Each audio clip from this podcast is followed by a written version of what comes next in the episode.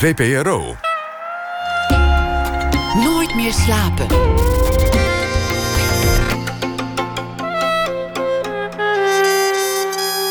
Met Pieter van der Wielen. Goedenacht en welkom bij Nooit meer slapen. De VPRO waagt zich aan de porno in het project Vieze Film. Regisseurs met allerlei achtergronden is gevraagd om zich te buigen over het genre der pornografie. Het leidde al tot uh, milde ophef. Arie Dilder is een van de regisseurs in dit uh, project en zij is uh, te gast na één uur. Gerard van Emmerik schrijft deze week elke nacht een verhaal voor ons en dat zal hij zo meteen na ene voordragen. We beginnen met Stefan Emmer. Wie nog nooit van hem heeft gehoord, kent wel degelijk zijn muziek. Van haver tot gort zelfs, want hij schreef vele, vele tunes en herkenningsmelodieën van onder meer het NOS-journaal, RTL Boulevard, Waku Waku en nog honderden, misschien wel duizenden andere programma's. Daarnaast heeft hij ook zijn eigen projecten. Hij maakt albums waarvoor hij doorgaans samenwerkt met de beste en beroemdste muzikanten op aarde. Bijvoorbeeld Tony Visconti, producer van David Bowie in zijn hoogtijdagen. Lou Reed heeft voor hem ingezongen. Hij werkte samen met Mitch Jur van Ultravox. En dit keer voor het uh, laatste project uh, dook hij in de wereld van de soulmuziek. Een album heeft hij gemaakt in de traditie van What's Going On van Marvin Gaye. Groots opgezet, mooi gearrangeerd en vertellend over wat er nu belangrijk is in de wereld. Hij werkte daarvoor samen met uh, Chaka Khan onder meer, met Leon Ware, die ook uh, schreef voor Marvin Gaye en Michael Jackson ook trouwens. En uh, heel veel andere legendes hebben meegewerkt aan deze plaat. Homeground is de plaat. En het gaat over de vraag waar je thuis bent op aarde en waar je thuis mag zijn op aarde. Hij won er een prijs voor, de prestigieuze Global Music Award dit najaar. En Stefan Emmer werd geboren in 1958. Hartelijk welkom, Stefan. Hi. Ja, de, de, de plaat Homeground mm -hmm. is eigenlijk, eigenlijk pak je de draad op waar, waar die op miraculeuze wijze is blijven liggen in, nou ja, zeg 1976 of zo. Iets dat toen bestond en daarna ja, weer, weer werd ondergesneeuwd door andere dingen. Jij kent dit dossier. Dat hoor ik hier al aan. En uh, ik denk ook dat het klopt uh, wat je zegt. Uh, ik ga meteen een Engelstalige term uh, tegenaan gooien. Heel, heel ordinair. En dat is dat it slipped off the mainstream radar. In het jaartal ongeveer wat jij noemt. Daar bedoel ik eigenlijk mee te zeggen... de hitparademuziek van toen, 78 tot redelijk recent eigenlijk... had uh, daar een uh, reactie tegen. Tegen hoe toen muziek werd gemaakt. En uh, ik ben zo eigenwijs om dan te onderzoeken of dat nou wel juist is. Ehm, het is natuurlijk geen spel van wie heeft er gelijk in muziek. Dat bestaat niet. Het is geen wetenschap. Mm, maar het is wel zo dat ik vond dat er wat dingen verloren waren gegaan in het laten we zeggen, het uh, verdwijnen van die muzikale visie. En die muzikale visie is tweeledig. Aan de ene kant soulmuziek met, met prachtige, langgesponnen arrangementen, met een heel, heel intelligente manier van muziek maken, maar tegelijk ook iets zeggen over wat er aan de hand is in de wereld. Hmm. Iets maken dat urgent is en, die, en de kwesties aankaart. Want dat, dat deden mensen als Marvin Gaye en Stevie ja. Wonder en Sly en Family Stone in, in de ja. jaren zeventig. Nu doen artiesten uh, dat uh, anno nu uh, ook nog wel. laten we maar een naam noemen van Kendrick Lamar. Bijvoorbeeld. Ja. bijvoorbeeld. Nou, wat ik daarvan vind, is dat het eigenlijk al heel erg goed is daar valt niet op af te dingen. Alleen, ik vind het een uh, dubbele uh, informatievoorziening. En daar bedoel ik eigenlijk mee dat je, uh, als je boos bent en je wil dat textueel verwoorden en overbrengen op het luisterend publiek, dat je dan ook meent dat de muziek net zo boos de boosheid moet uitdrukken die je voelt. dat vind ik namelijk een beetje van uh, de manier hoe het de laatste tijd gebeurt. Eigenlijk al vanaf begin jaren negentig uh, sloopt dat in met de Public Enemy... in de militante hip-hop. Er werd teruggegrepen naar Malcolm X, et cetera. Uh, maar de muziek was ook militant. En ik vond het een vondst in mijn eigen vooronderzoek tot ik tot dit idee kwam... om opeens te snappen vanuit dat uh, vooronderzoek dat de uh, aloude methodiek uh, van een ijzeren vuist in een fluwelen handschoen waarschijnlijk effectiever is om het preken voor eigen parochie te vermijden. Dus je maakt mooie, zachtaardige muziek. Ja. Maar intussen gooi je eigenlijk een, een, een, granaat over de schutting of een molotov cocktail. Want, want de tekst die, die moet wel iets aankaarten. Ja, even heel flauw, heel veel bruggetje naar mijn opdrachtwerk. Uh, we zitten nu vlak bij de NOS Journaal Studio's. Toen ik daar de muziek voor maakte, toen vond ik het bijvoorbeeld ook niet nodig om uh, de fantastische stem overigens van de Radio 1, Hans Hogendoorn, uh, te laten uitspreken. 8 uur journaal, als je dat typografisch ook in beeld zag gebracht. Ik vind het publiek snapt het heus wel met een enkelvoudige informatiemededeling. dus dat vind ik eigenlijk uh, ook uh, met, met, met dus uh, waarom dubbel agressief? het zou wat, wat, wat slimmer kunnen allemaal. Om maar meteen naar die wereld van de tunes te gaan. We, we kunnen daar straks misschien nog wel uitgebreider over, over mm. praten. Mm. In, in tunes kun je, kun je daarin fouten maken. Veel tunes van actualiteitenrubrieken mm. die zijn dreigend. Ja. Oh, er komt nu een gevaarlijke, enge wereld binnen. Ja, ja. Omdat dat nieuws dat ook is. Ja. Bij jou gebeurt dat niet. Het zijn bij jou niet de dreigende tunes die je maakt. Bij jou zit er misschien een toon in die van een soort melancholie is. Of misschien een soort berusting. Die, die NOS-tune die was op geen enkele manier angstaanjagend. Toch in de tijd van de lancering daarvan herinner ik me dat uh, Weilen uh, uh, Blokker uh, daar uh, wat anders over zei in de Volkskrant. Hij uh, zei: Dit is van een bijna fascistoïde toonzetting. Karel van Weberen. Nou, dat is voor, voor mensen die in de klassieke muziek thuis zijn. Dat is allemaal heel heftig en best ook wel pompeus en bombastisch. Pretentieus daarmee, vermoedelijk ook bij de purist. en dat, dat was toen eigenlijk wel even iets waarvan ik dacht ja, dat was niet mijn bedoeling. Maar ik kan wel, denk ik, als uh, nep-psycholoog, socioloog, proberen hier live te verklaren dat de, die autoriteitsuitstraling, dat dat iets is wat aan het tijdsgevricht onderhevig kan zijn. Oftewel, in de jaren zestig, uh, de barse politieagent. Hé, hey, uh, jongen, loop door. Nou, dat was eigenlijk ook te vinden bij bijvoorbeeld uh, programmamakers. Men wilde de autoriteit zelf benoemd hebben. En later is er door voortschrijdend inzicht bij ook mijn opdrachtgevers, dus onder andere bij het journaal, het inzicht gekomen. Nee, wij gaan het publiek niet meer onze autoriteit opdringen. Dat moet maar uit de inhoud blijken. Maar met een andere tone of voice. En ik vond dat heel goed. Maar eigenlijk ben je bezig met dingen als tijdgeest, psychologie, het effect op de, op de luisteraar. En je noemt ook, als je het hebt over je, wat ik dan maar noem je vrije werk, dan, dan noem je het ook een experiment, een onderzoek. Ja, ja. Het is een onderzoek naar wat soulmuziek kan zijn. Ik kreeg uh, een, uh, een, een, compliment van, van iemand. Wat, maar ik begreep het compliment in eerste instantie helemaal niet. Dat is een een Nederlandse saxofonist en die had het gehoord, het laatste album, en die zei: Ik vind het forensisch goed.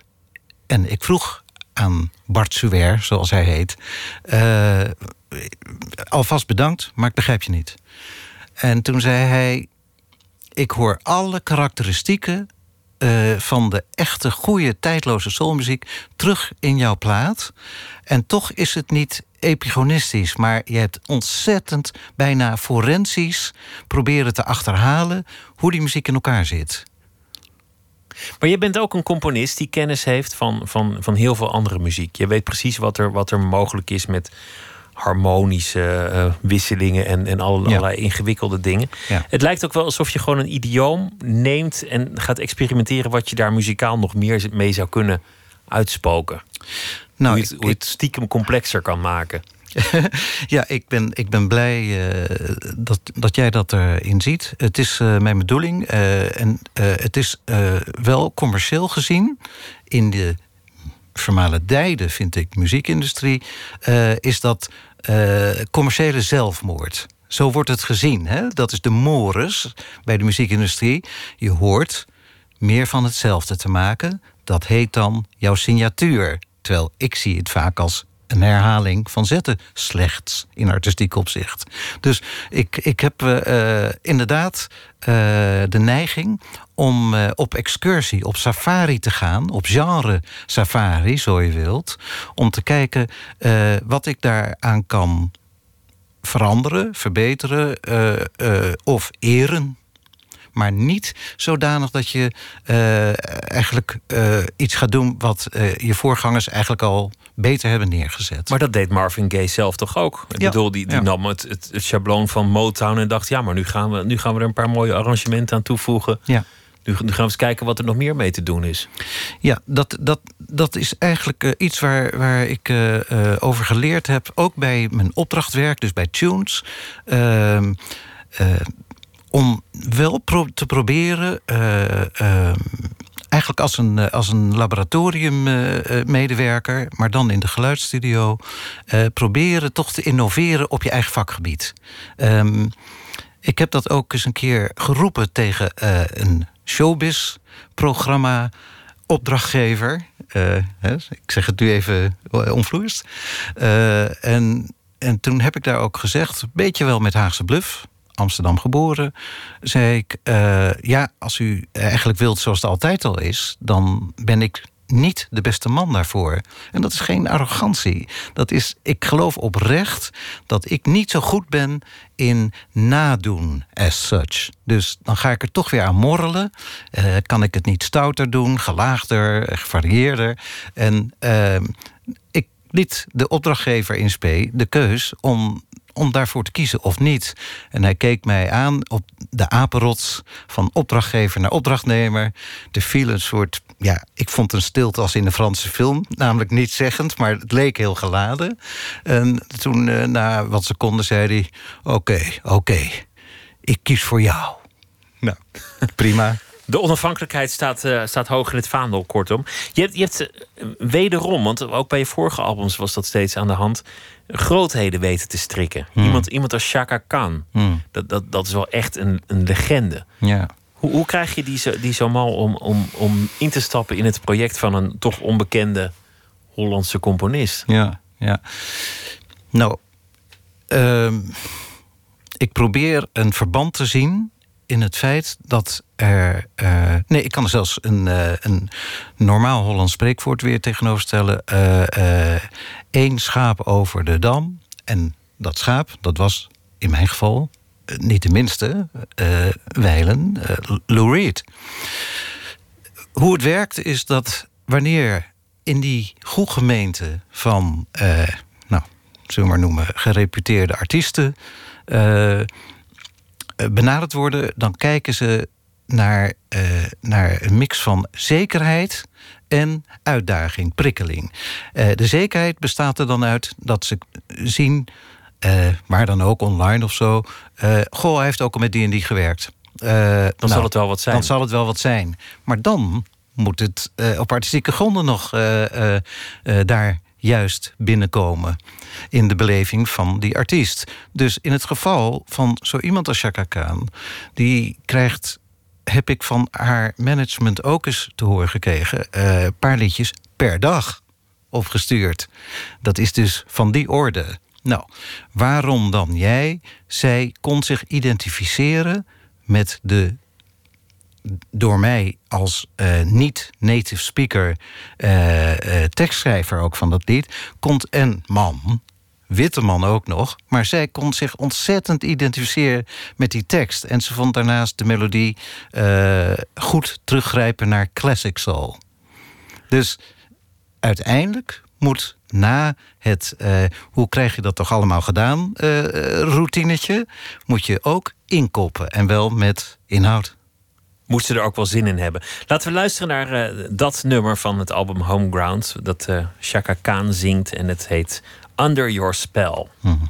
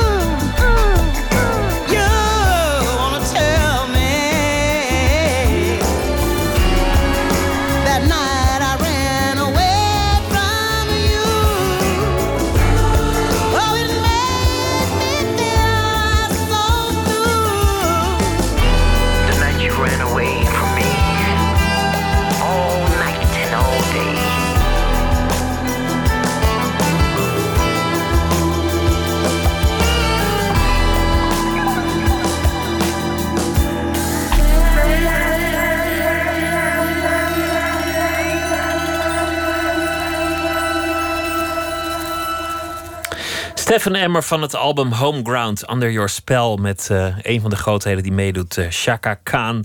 Die, uh, die je hebt weten te strikken. Iemand die je ook hebt weten te strikken is Leon Ware. Dat is een, een, een legende zonder dat, dat zijn naam nou meteen zo bekend is. Hij is niet zo lang geleden overleden. Hij heeft het eerste singeltje van Michael Jackson gecomponeerd. Hij heeft een heel album voor Marvin Gaye gemaakt. Minnie Riperton, Maxwell. Je noemt het maar. En hij was de man die de hits schreef. Ja. Een, een, man die al, al aardig op leeftijd was. En die, die krijg jij dan toch nog even weer aan het werk. Ja, eh, de eerste keer dat ik hem benaderde is nu zo'n anderhalf jaar geleden, geloof ik alweer. En uh, uh, de, de bescheidenheid zelf is hij. Uh, maar je noemt inderdaad uh, namen op. Uh, ook Quincy Jones heeft hij ook mee gewerkt. eigenlijk wordt hij gezien als soul royalty in Amerika. Maar ik kreeg gewoon zijn lieve vrouw aan de telefoon. En die zei...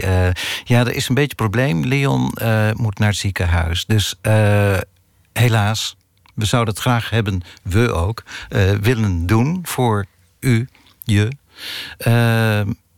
maar de plaat die liep uh, eigenlijk uh, vertraging op. En toen dacht ik, ik ga gewoon een half jaar later weer eens bellen. Of het nog tot de mogelijkheden behoorde. Ja, meteen. Uh, ik was blij ook dat hij heel uit het ziekenhuis terug was. En ehm, hij was wel heel broos. We hebben ook een filmpje met hem opgenomen. Waarbij we vragen waarom hij meedoet aan het album. En ik vond dat hij daar een virtuoze. Geïmproviseerde pianopartij spelend en tegelijkertijd iets fantastisch prevelde. En ik ga nu mijn best doen om dat te reciteren.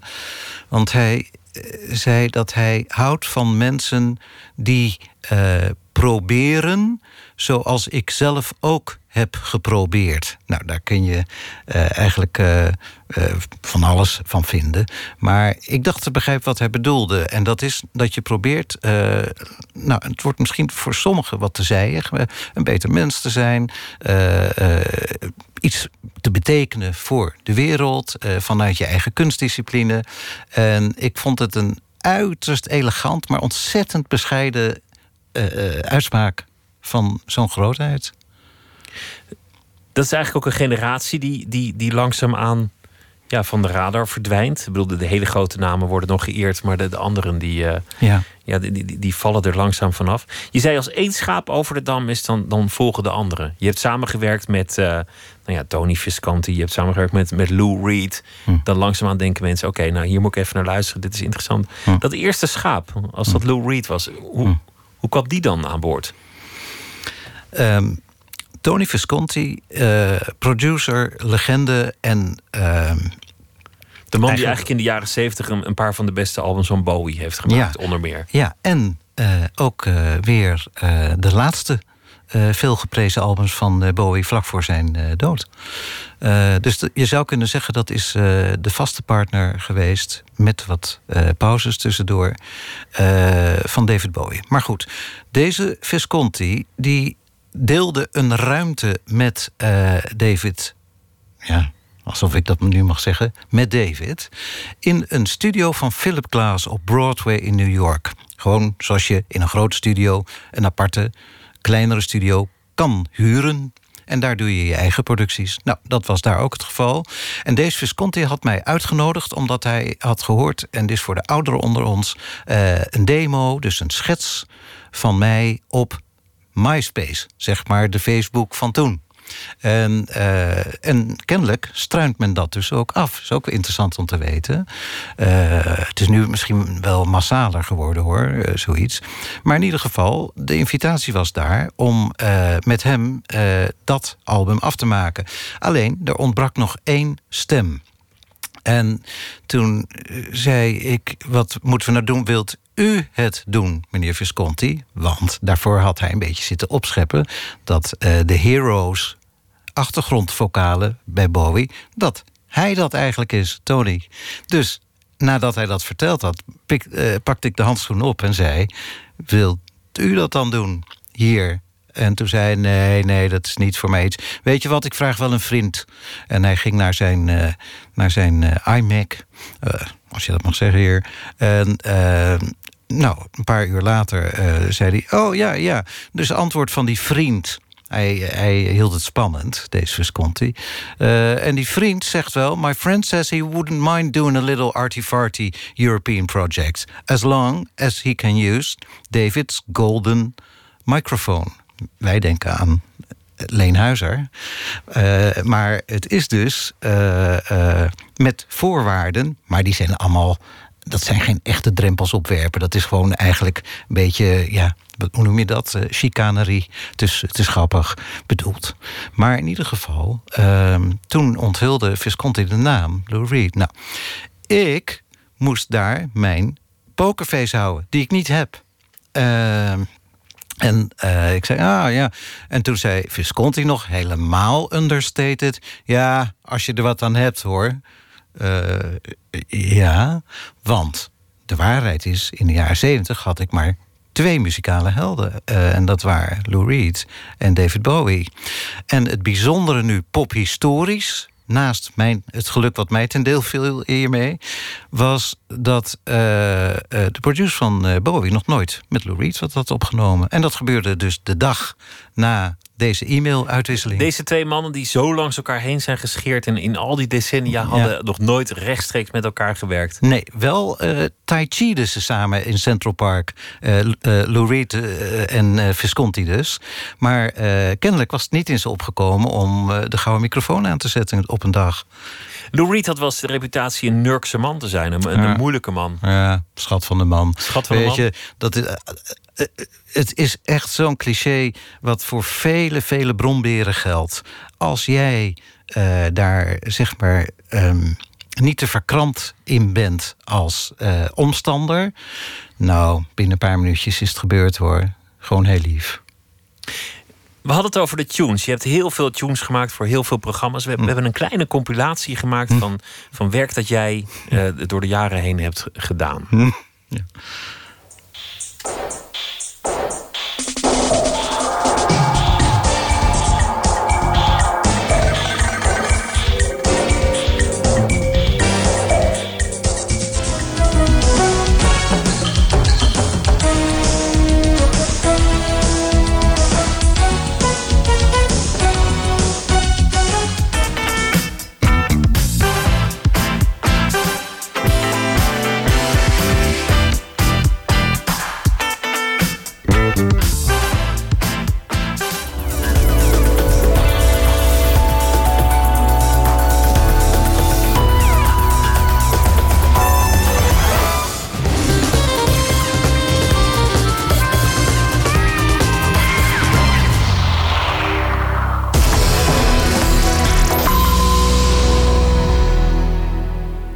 Hoorde Waku Waku RTL Boulevard, uh, het NOS-journaal uh, per secondewijzer. Uh, ik heb ze niet allemaal eruit gepikt trouwens, maar... Uh, Editie NL hoorde ik nog. Editie RTL NL. Nieuws, ja, ja, ja.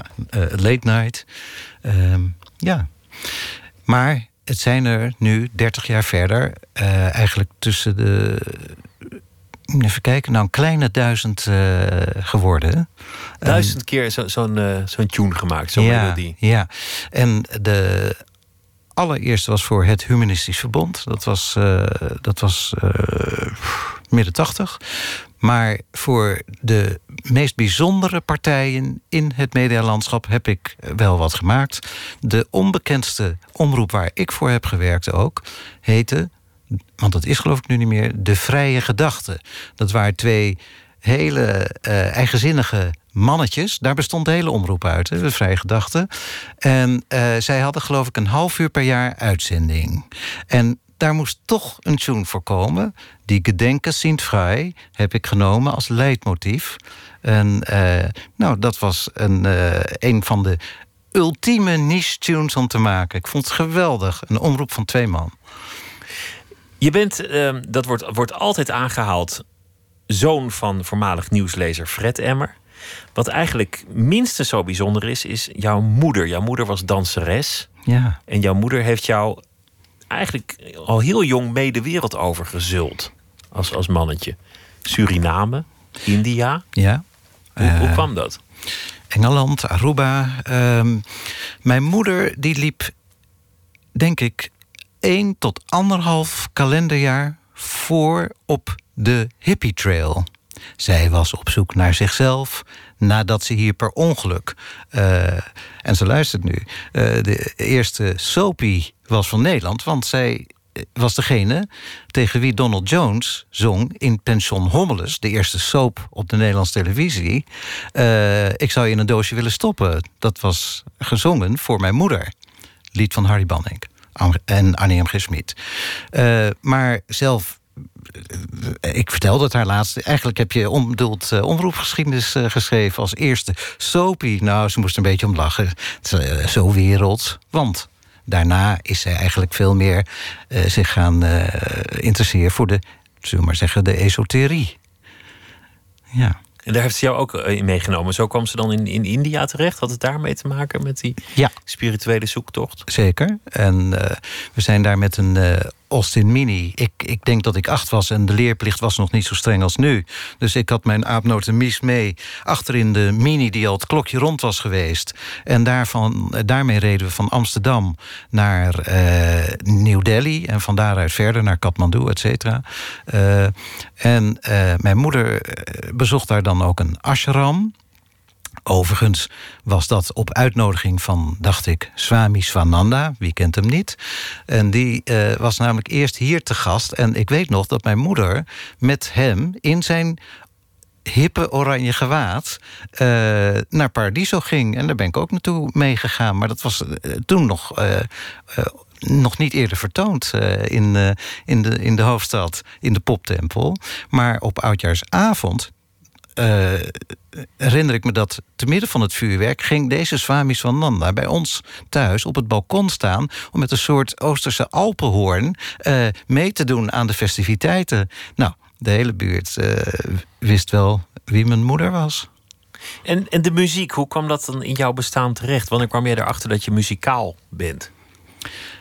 Uh, ik woonde met mijn, meestentijds met mijn moeder in mijn jeugd. En uh, mijn moeder die uh, werd toen nog uitgezonden, zoals dat toen nog heette, naar de laatste restjes tropisch Nederland, zoals W.F. Hermans een boek heeft geschreven. Zo werd mijn moeder uitgezonden als balletlerares naar Suriname.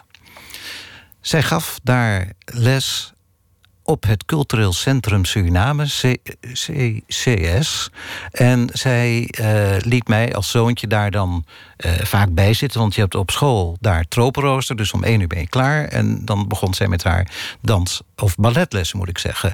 Want uh, die waren niet zo druk bezocht. Het was Stravinsky, notenkraker, het liep niet. En mijn moeder heeft toen een moedige stap gezet... door te zeggen, weet je, ik, ik ik zie dit werkt helemaal niet om dit op te dringen aan mensen die het niet in geïnteresseerd zijn. Ze nam ontslag bij de uh, Nederlandse uh, regering, zal ik maar zeggen, die haar had uitgezonden.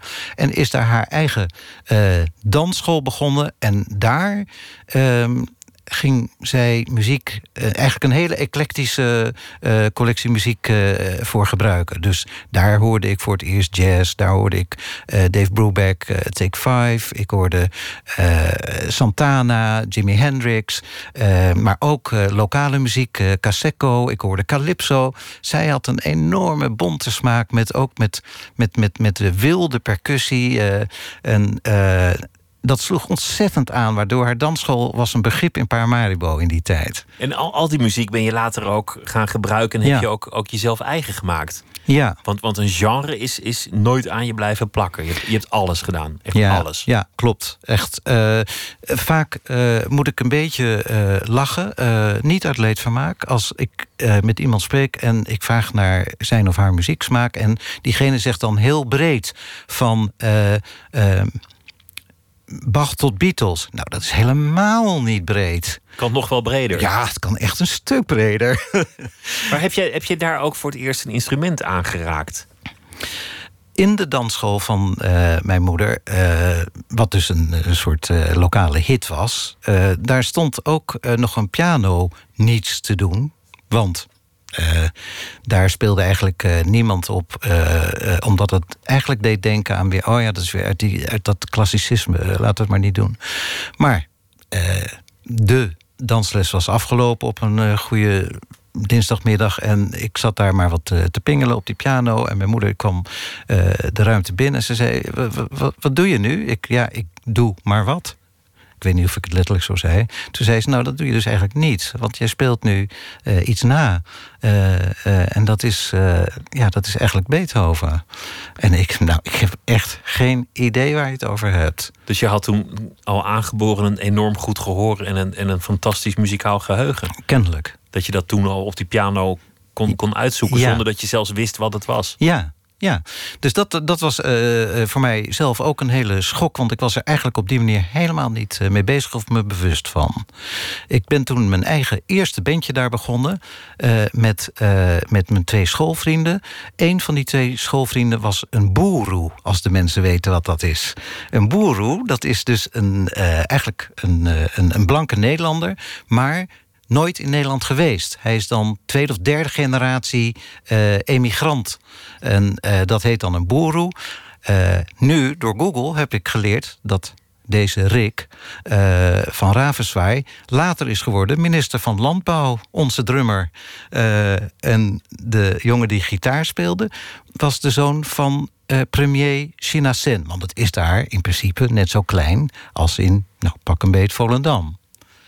Toen zat je al in bandjes. Later ging je terug naar Nederland. En kwam je ook in bandjes te zitten. In Mini Pops heb je onder meer gezeten. Ja. Relatief succesvolle band eind jaren 70, begin jaren 80. In de echt alternatieve hoek. Een beetje Joy Division-achtig, denk ik dat je het zou moeten noemen. Ja, we, met Joy Division hebben we uh, eigenlijk door heel uh, Europa getoerd.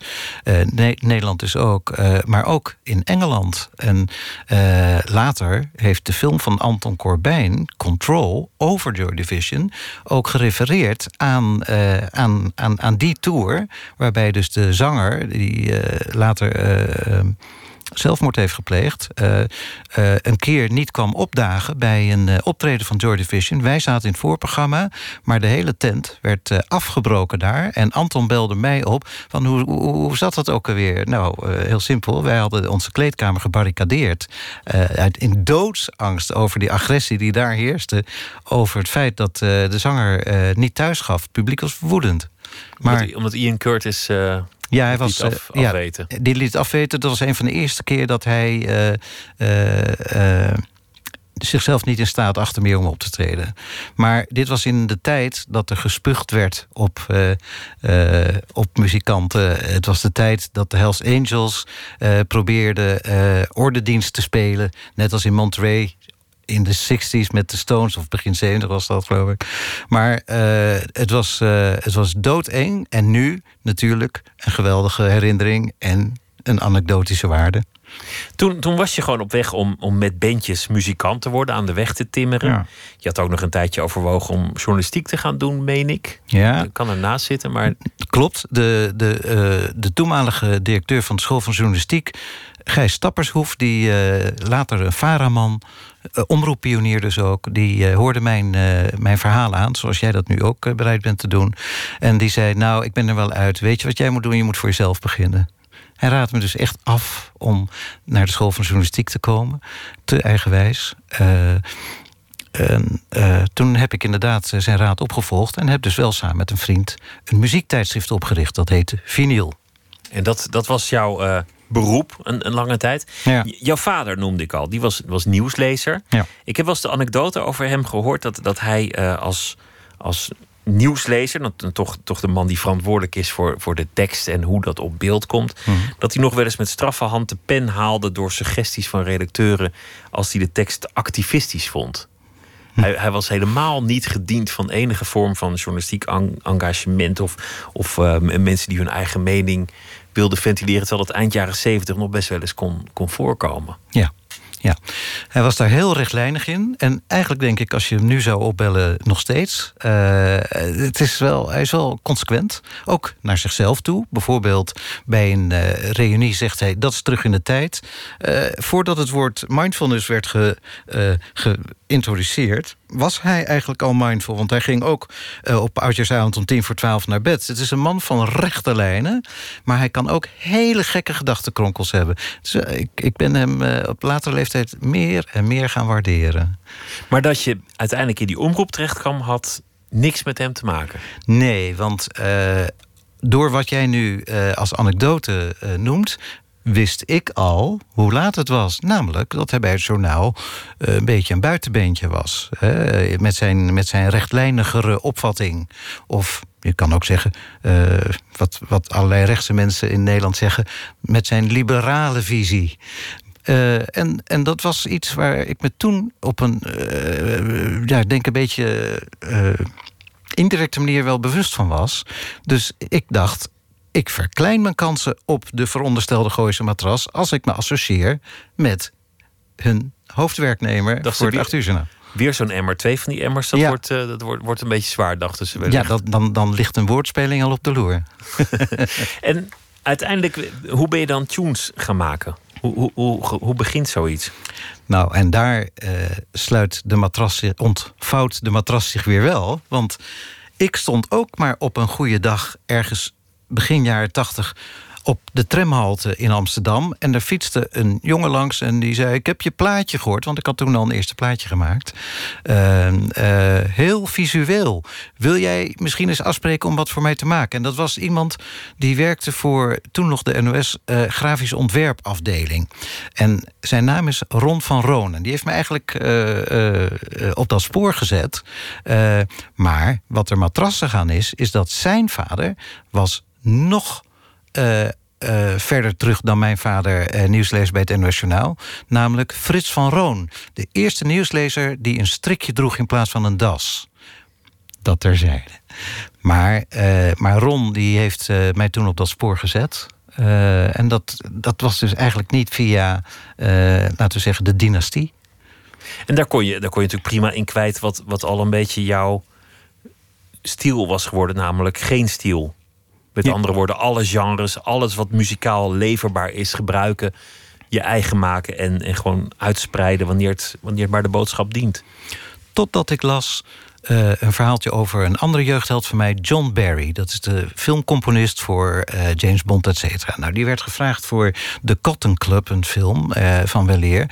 Waarbij hij werd verondersteld Charleston-achtige dingen te maken. Toen zei hij: nee, dat is met de specialistisch. Ik, ik, dan wordt het Jack of all trades, master of none. En toen ik dat hoorde, dacht ik, ja, dat kam chameleon gedoe... dat moet natuurlijk niet betekenen dat je eigenlijk alles een beetje goed kan. Dus ik, ik, ik heb onderweg uh, ook uh, voor mezelf besloten... ik kan niet alles goed. Uh, ik kan me zetten tot een aantal genres. En dan kan ik het idioom ook doorgronden op forensische leest.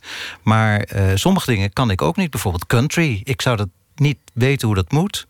Uh, ik zie nog wel uitdagingen om bijvoorbeeld bij Nederlandstalig, waar ik dus helemaal niet van hou, toch eens te kijken van kan die muziek dan eens anders dan die altijd is bij Nederlandstalige muziek. Maar of ik daar nou in ga uitblinken, ik betwijfel Maar dat is eigenlijk wat je doet. Je, je, neemt een genre, een idioom dat duidelijk te begrijpen is. Ja. En, en dan ontleed je dat tot, tot je het snapt. En dan ga je kijken, wat kun je er eigenlijk nog meer mee? Wat, wat kan je daaronder leggen, zodat je het wel intact laat, maar het net iets ja. spannender maakt? Ja, dat is, dat is eigenlijk wat ik doe. En bijvoorbeeld bij Tunes was dat uh, bij een van de NOS Tunes die ik heb uh, mogen maken. Het is een aantal keer geweest. Had ik eigenlijk in wat men noemt de headlines... en dat is een beetje jargon... maar dat iedereen snapt dat dat, zeg maar, dat voortkabbelende muziekje is... wanneer uh, de hoofdberichten worden voorgelezen... aan het begin van een uitzending. Ik heb daar toen eens uh, genomen een Tibetaanse klankschaal... die uh, achterstevoren afgespeeld... en dat gemengd met een soort atmosferisch geluid. Het was mijn gekkigheid om te denken... dat tempert het gemoed een beetje al die stress van al dat nieuws. Ja. En dan, dan is er ineens toch een soort Tibetaanse monnik die zegt: Ja, jongens. Ja kalmeer maar. Ja, maar dan subliminaal. Hè? Want uh, het zou natuurlijk idioot zijn als je gaat New Age bij de headlines van het, journaal. Maar uh, jaren later was er eens een uh, collega van mij die voor de radio ook de journaaltune moest uitvoeren. Dus die kreeg de bladmuziek van mij. Daar vroeg hij om namelijk. En toen kreeg ik een telefoontje. Toen zei hij: Ja, we spelen wat er staat. Maar het is hem nog niet helemaal. En toen dacht ik: Nee, dat klopt. Dat is dat geheimpje wat je, er, wat je eraan toe hebt gevoeld. Ja, dat is uh, het, het, het, snufje peper. Dat is uh, de eigenzinnigheid. We gaan luisteren naar uh, nog een nummer van je album Home Ground. Met Ursula Rocker is dit. Wow. En het heet Soil. Ja. One is never lonely or alone when one is home.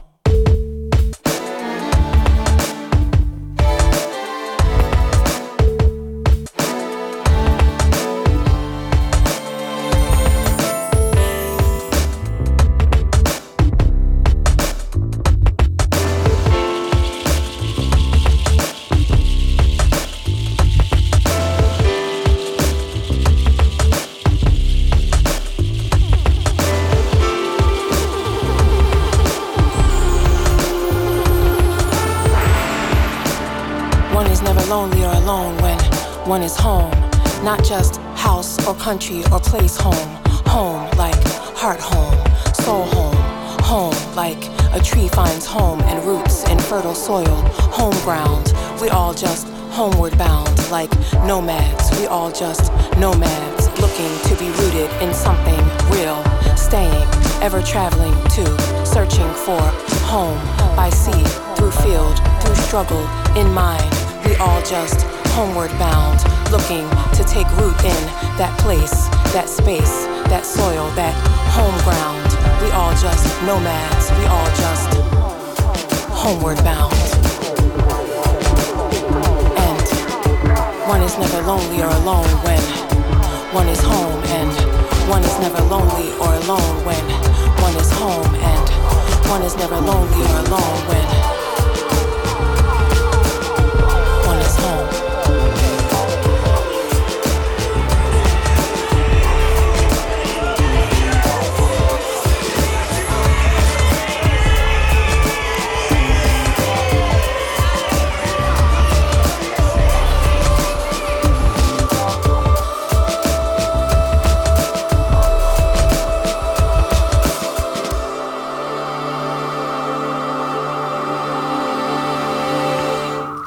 Ursula Rocker samen met uh, Stefan Emmer. En het nummer heette Soil van het nieuwe album uh, Homeground. Wie is zij en wat, uh, wat, wat doet zij verder? Ursula Rucker is iemand die um, spoken word artist heet in Amerika. Ze komt uit Philadelphia. Ze heeft daardoor met de eveneens uit Philadelphia afkomstige The Roots gespeeld. En ehm, zij is een, een voorbeeld van ehm, uh, een spoken word artist die ook weer, in tegenstelling tot bij uh, rap, uh, vind ik eigenlijk op een aangenamere manier rijmt, declameert, reciteert. Het gaat echt om de, om de, om de tekst. Ja. Het, het is een, een, een voordrachtskunstenaar, zou je kunnen Precies. zeggen. Dat, dat is wat het is. Over wat je net vertelde, over je jeugd. Je, je combineert zoveel elementen in, in dat leven. Dus een, een, moeder die een soort hippie was voordat er hippies waren. Een vader die de, de rechtse man is bij het NOS-journaal. Dan, maar tegelijk ook erotische gedichten schrijft... en in zijn vrije tijd in een spijkerpak loopt. Dan, ja. het is waar, toch? Ja, en uh, ook uh, betrapbaar was op uh, wat rare anarchistische gedachten. dus hij, hij was... en is, uh, was eigenlijk uh, ook heel veelzijdig. Maar dat, dat verenig jij ook, want je zit aan de ene kant in een, in een alternatief bandje dat de deur moet barricaderen, omdat anders ja. uh, postpunk Engeland de boel plat trappen. Ja. Tegelijk zit, je, zit je het volgende moment tunes te maken en, en ja. voor, voor de meest commerciële programma's. En dan, en dan denk je, nou, over dit saxofoontje kan precies onder dat, dat ja. beeld. Ja, ja al die, al die dingen weet je moeiteloos te verenigen. Mm -hmm. Mm -hmm. En al die elementen zitten eigenlijk ook ergens wel in jou. De hippie, ja. het, het Gooise jongetje, ja. de, de punker, de anarchist, de rechtse man. Alle, ja. Alles heb je gewoon ja. Samengesmeed. Nou, ik, ik, ik denk dat dat klopt. En uh, er is een, uh, een kunstenaar in Nederland, die heet Philip Akkerman. En die, uh, die schildert al 30 jaar zichzelf. Hè, dus zelfportretten. het is van deze kunstenaar dat ik ooit eens een briefje kreeg. Waarin hij zei: Wat is dat wel niet wat er met jouw hoofd van binnen aan de hand is? Er zitten zoveel laadjes in. Je trekt er maar het een uit en dan weer het ander. Het is duizelingwekkend. Van Bartok naar Joy Division, inderdaad. Van uh, kitsch naar kunst. Uh, hoe werkt dat bij jou? Het is een labyrint. Ik vond dat. Uh, Je vond het een compliment? Ik, ik vond het een compliment. Maar ik heb ook eens geflirt met het idee dat ik, uh, dat ik wat dat betreft uh, mijn identiteit is, bestaat die nou uit, uit, uit versplintering of uh, heb je nou zelf nog innerlijk ook nog een soort ja, eenduidige visie over het leven? En die probeer ik steeds meer te ontdekken. Daar gaat dit album ook over. Dit gaat ja. over, over jouw ja. kijken op onze tijd. Ja. En, en heel veel dingen die, die aan de hand zijn in dat nieuws. Als je, als je daar een onderliggend thema in zou moeten zoeken, dan gaat het toch over thuis zijn. Ja. Ja. Homeground. Je, je, je, je land of je, je, je grond of je plek. Ja, in de ruimste zin heb ik het dus bedoeld. In de hoop om daarmee in, uh, een zekere verbreding aan het onderwerp te geven. We hebben het nu over, uh, eigenlijk dagelijks, ook hier in Nederland, over uh, Marokkanen. We hebben het over Syriërs. We hebben eigenlijk overal in Amerika is dat weer een hele andere ja, eigenlijk stammenoorlog die er heerst. En als je nou eens al die stammenoorlogen uh, abstraheert tot één spelopvatting. Dan dacht ik, is de essentie uh, je thuis voelen. En dat kan dan zijn heel letterlijk of heel figuurlijk. Heel overdrachtelijk. Uh, maar het hele idee is, waar voel je je thuis? Captain Beefheart, weer een andere held van mij... die zei wel eens... My head is my only home unless it rains. Nou, van dat, die kant van het spectrum tot de dagelijkse politieke, uh, uh, het politieke tribalisme wereldwijd, daar vond ik thematiek in. Marvin Gaye zei: Waar ik mijn hoed ook maar neerleg, dat is waar ik thuis ben. Ja. Zo, zo kan je het ook zien. Ja. Maar tegenwoordig heb je, heb je natuurlijk groepen die op de plek waar hun wieg stond te horen krijgen: ga terug naar je eigen land. En er wordt een heel ander land bedoeld waar ze misschien wel nooit geweest zijn. Ja, ja. En uh, al die territoriumdrift uh, van, uh, van meerdere kanten uit uh, uh, naar voren gebracht. Daar, uh, dat wijs ik eigenlijk af. Want de diaspora die is eeuwen oud. En je kunt zelfs gewoon op het internet zien hoe de landjes ver, verkaveld verdeeld werden honderden jaren geleden. en toen stond het er heel anders voor. Maar dat had ook te maken met enorme verschuivingen. En de angst daarvoor ehm, die vind ik uh, uh, te groot. Uh, wel is het zo dat ik hier in het Nederlandse nationale debat eigenlijk vind dat het gaat wel eigenlijk maar over een deel van de problematiek. En daar bedoel ik eigenlijk mee tussen uh, bevolkingsgroepen. Maar ik wil ook eens de Chinees horen in Nederland. Of de Hindoestaan. Zoals je dat in Suriname was ik dat gewend. Ik vond eigenlijk Paramaribo, als ik er nu over terugdenk, in de jaren zeventig, was eigenlijk een, een redelijk soepel lopende meltingpot. En dat moeten we hier nog leren. En, maar, maar ook met het, met het gemak waarmee andere groepen werden beledigd zonder dat ze zich beledigd voelden. Ja. Want je zegt daar ook gewoon, hey Chinees. Ja, dat inderdaad. Uh, dus de fijngevoeligheid. Uh, ik denk dat je die achter je moet gaan laten. Er moet weer ruimte komen. En dan bedoel ik niet uh, schoffering, maar de, want de toon van relativeren, die mag wel wat milder. Maar inderdaad, zoals het daar in Suriname gebeurde, maar ook bijvoorbeeld in een stad als Toronto en Canada, ja, daar uh, uh, weet men. Dit is een fact of life. Mijn buurman is van een andere afkomst, van een andere gezinte. En uh, wat ik veel meer merk in het buitenland dan hier, ik reis veel, is dat men daar toch sneller denkt: deal with it. En hier lijkt het nog van: we willen onder de deal uitkomen. Vind je het jou, jouw taak als, als artiest om, om je uit te spreken? Ik ben uh, uh, wat dat betreft uh, terug op mijn, op mijn oude aanname gekomen. In de punkdagen, die hebben we nu even besproken. Uh, vond ik inderdaad, uh, je moet wel iets doen.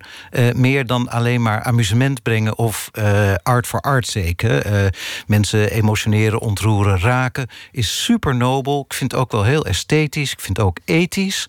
Maar het is. daarna ben ik toch een poos. Ook door dat commerciële werk wat ik lang heb gedaan hoor. dacht ik ik krijg toch weer weerzin tegen uh, uh, gewoon maar doen. Het moet toch wel uh, zingeving of betekenisvoller zijn. Omdat het anno nu eigenlijk, vind ik, niet te negeren is... door nu, laten we zeggen, de Weense wals weer aan te bieden... op het moment van brandhaarden. Dat, dat, ik, ik ervaar dat echt als dat dat wringt met elkaar. Er is ook een citaat van Nina Simone... die dezelfde vraag ooit werd gesteld... Ja. Om, omdat zij ja, haar carrière in gevaar had gebracht door zich uit te spreken ja. in, in de segregatie. Ja. Ze mocht niet meer optreden, ze, de, de platenmaatschappij keerde haar de rug toe. Mm -hmm. En ze was een zeer succesvol artiest en ineens mm -hmm. zat ze zonder werk. Ja. En toen zei ze: Wat voor artiest zou ik zijn als ik het niet zou doen? Ja, ja. En dat is, vind ik, uh, uh, nu eigenlijk niet alleen voor muzici uh, het geval. Ik ik, ik zit eigenlijk ook weer te wachten op zulke schilderkunst, op zulke filmografie. Ik zit eigenlijk ook weer te hopen op uh, nieuwe meesterwerken die, uh, zoals Prince uh, het noemde, Sign of the Times, goed weergeeft. De vinger aan de pols van het nu, met misschien uh, en liefst niet apocalyptische toekomstvisie, uh, dat je daar uh, gewag van maakt. Het kan niet meer dat je maar weer wat gaat toeteren en iedereen wordt weer dronken. Dat is echt, dat is echt niet gepast nu. Je hebt onlangs een prijs gewonnen ook, de, de Global Music Award. Ja. Dat, dat, dat is een soort van Grammy, maar dan, dan ontdaan van, van het commerciële element dat, dat de Grammy ook in zich herbergt. Met andere woorden, het hoeft niet een bestseller te zijn om daar aan bod te komen. Nee, want dan was ik kansloos geweest. Uh, je hebt natuurlijk uh, nog steeds heel veel commercieel muziekgeweld. Uh, overigens zitten daar ook geweldige mensen tussen, hoor, zoals Beyoncé enzovoort. Dat vind ik eigenlijk wel echt wel innovatieve muziek. Kendrick Lamar die je noemde. En Kendrick Lamar, Kamasi Washington. Er zijn, er zijn krachten die kunnen opereren um, op een hoger niveau. Ehm, dat wil zeggen uh, dat zij uh, op, uh, met een redelijke bekendheid... in plaats van alleen in obscure clubs te hoeven opereren... nou ja, hun, hun, hun, hun, toon kunnen zetten. Maar ik vind het fijn dat... ik, waar ik me tegen verzet is numerieke data. Dus big data. Nou, ik heb er eigenlijk alweer wat op tegen. Want het is zo kwantitatief georiënteerd. En het is ook helemaal niet waar.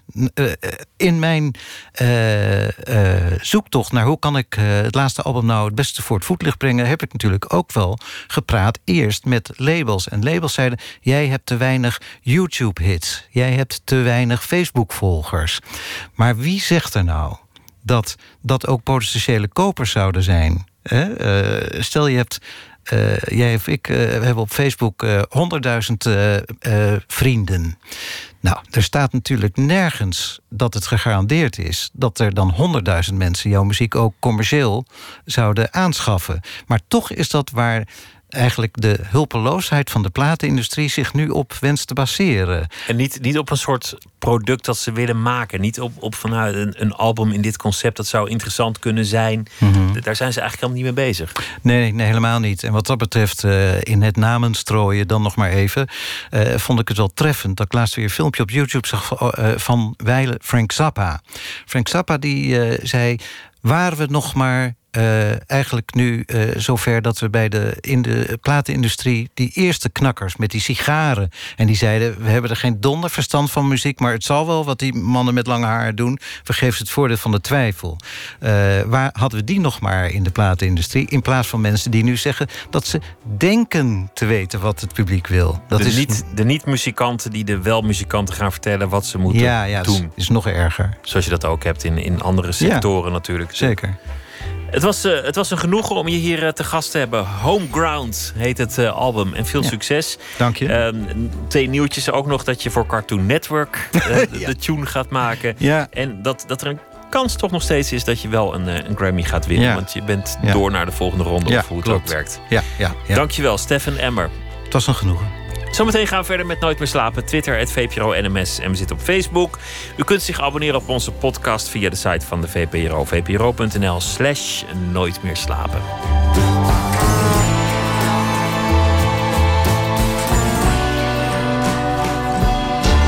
Op Radio 1. Het nieuws van alle kanten.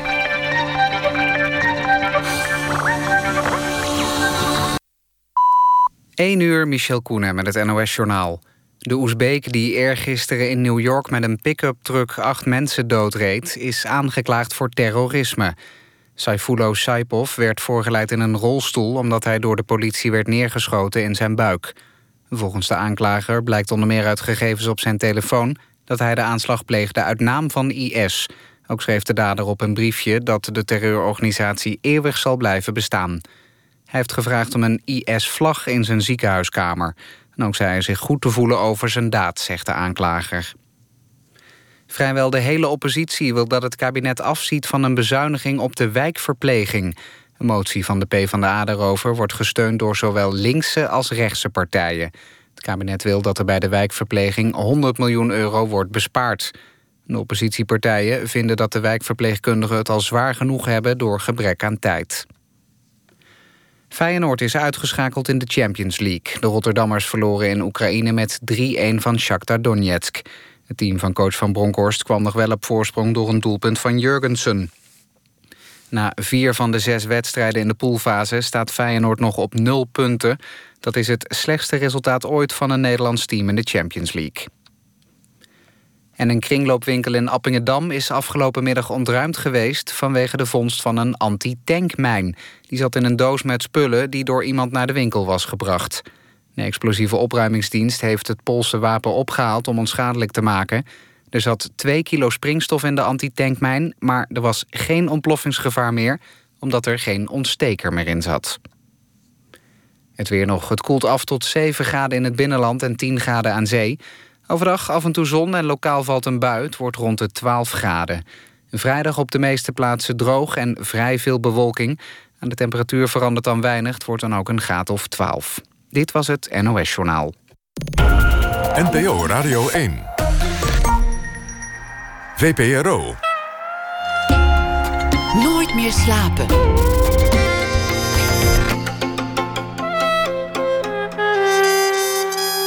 Met Pieter van der Wielen. Hoe vat je de zee in muziek? Hoe laat je de zee zelf een uh, compositie maken? Componist Stef Veldhuis die heeft dat gedaan door uh, zondes in de oceaan te laten dobberen en hun meetgegevens in muziek om te zetten. Deze week wordt de eerste aflevering uitgezonden van een nieuw experiment van de VPRO. Vieze film. Regisseurs, jonge filmmakers wagen zich aan het maken van hun perfecte pornofilm. Arie Dilder is een van die filmmakers en zij is zometeen hier. Gerard van Emmerik leest een verhaal bij het nieuws van de afgelopen dag. Mensen die van boeken houden verenigen zich in een boekenclub. Mensen die van films houden gaan naar een filmclub. Je hebt ook uh, wijnclubjes en weet ik veel wat voor clubjes. Maar een podcastclub, die was er nog niet voor de liefhebber van de podcast. Lieve Heremans, die heeft het uh, initiatief genomen en die heb ik nu aan de telefoon. Goeienacht. Hoi. Waar kwam het uh, plan vandaan, een podcastclub?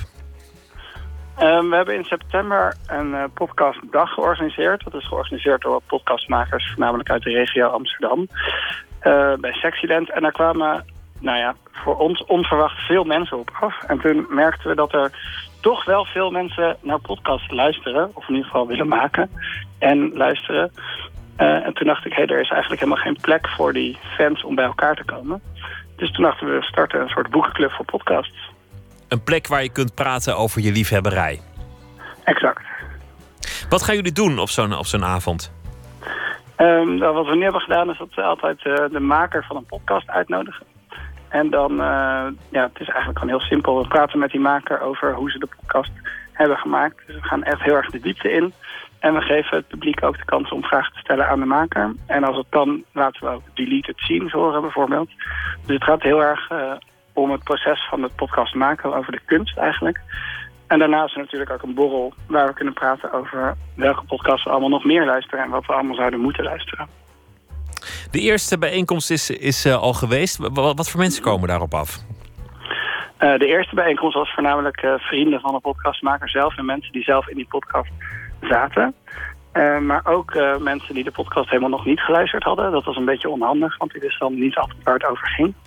Uh, maar het is een beetje divers, maar er zijn wel... Het gaat voornamelijk over echt mensen die veel luisteren. En wie was de maker die je had? Uh, dat was toen Peter Buurman. En hij had de podcast, de, de Oosterhoop-podcast gemaakt. Het gaat over een landgoed in uh, Groningen. En daar was hij een week geweest. En toen had hij daar een podcast van gemaakt. En het was, vond ik, een verrassend goede podcast geworden. Want hij had nog nooit een audioproductie gemaakt. Dus ik dacht, laten we hem vragen. En dan uh, praten mensen erover, geven kritiek, aanmerkingen, lof, uh, alles. Ja, ja, het grappige was dat uh, Peter was heel erg op zoek naar kritiek. Want hij had eigenlijk alleen maar lof gekregen. En zo waar zat er in het publiek iemand die zei... ja, dit gesprek in die aflevering vond ik echt heel stom. en op die manier kreeg Peter dus een hele originele vorm van kritiek... waar hij zelf nog nooit over na had gedacht... of dat hij eigenlijk nog nooit ontvangen had. Uh, dus dat geeft hele leuke interacties tussen maker en publiek. Een uh, nieuw initiatief, de Podcastclub voor de liefhebber van de podcast. Waar kunnen mensen de, jullie volgen en uh, de agenda zien? We hebben natuurlijk gewoon Facebook en Twitter. En de volgende aflevering is 9 november in Lab 111. dat is dan met Nicky Dekker. Die heeft de podcast Iets doen, hoe doe je dat gemaakt bij onze eigen VPRO. en die komt dan met ons praten. En dat is toevallig, heeft hij het gemaakt naar aanleiding van de verkiezing van Trump toen. En dat is dan een jaar geleden. Lieve Heremans, dankjewel en uh, goeie nacht. Yes, dankjewel.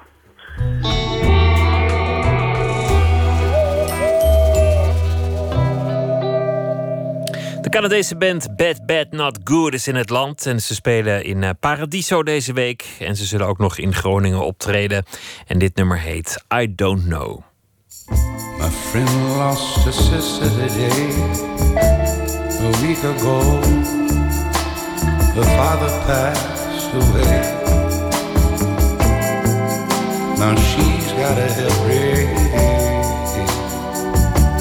Her sister's daughter. Be a mother and a father. Oh, oh.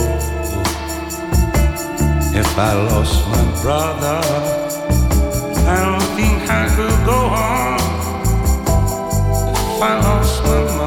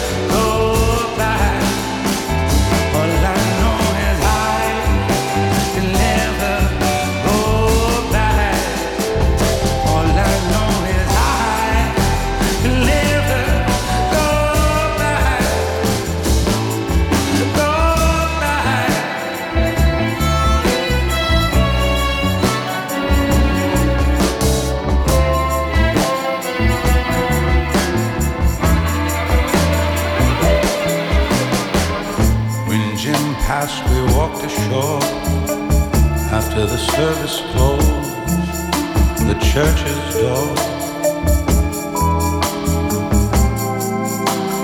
Gimme William and me blew a kiss to the sea. For the memories turn the ashes to sea. Cause God ain't watching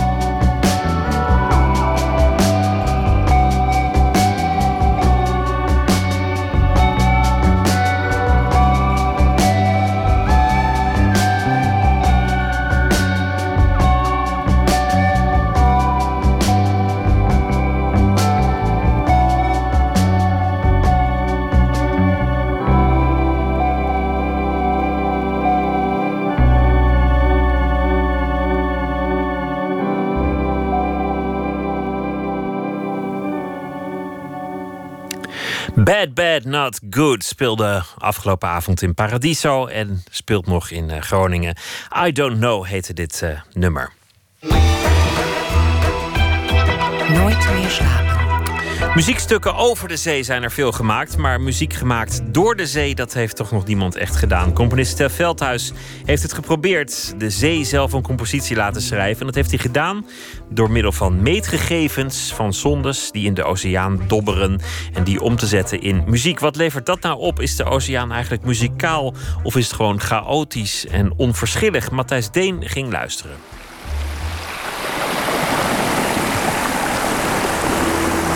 Hoe de zee ook zingt, je herkent haar als de zee. Altijd hetzelfde, altijd net een beetje anders. Babbelend in het IJslandse haventje van Helnar, omringd door een muur van basalt. Bruisend op de rotsen van Puticilio op Corsica. Het open Oostzee-zandstrand van Hiddenzee.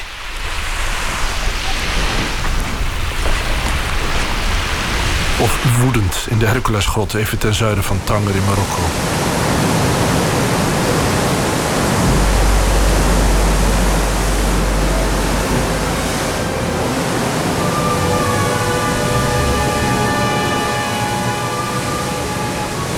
Er zijn er nogal wat die hebben geprobeerd die stem van de zee te vangen, die altijd hetzelfde en toch altijd anders is. Mendelssohn, die op de Hebride in Schotland een grot bezocht en een stuk schreef met die naam. Of Debussy, die zijn impressie van de zee ving in zijn stuk La Mer.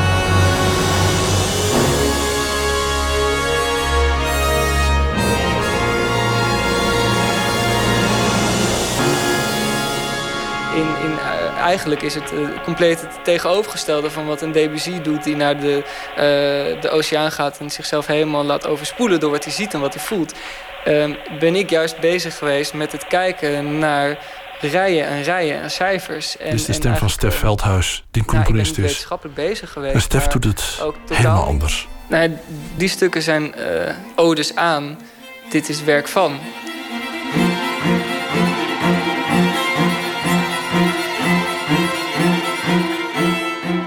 Die enigszins raadselachtige mededeling vraagt nader uitleg. Geen odes aan de zee zoals Debussy schreef, maar werk van de zee.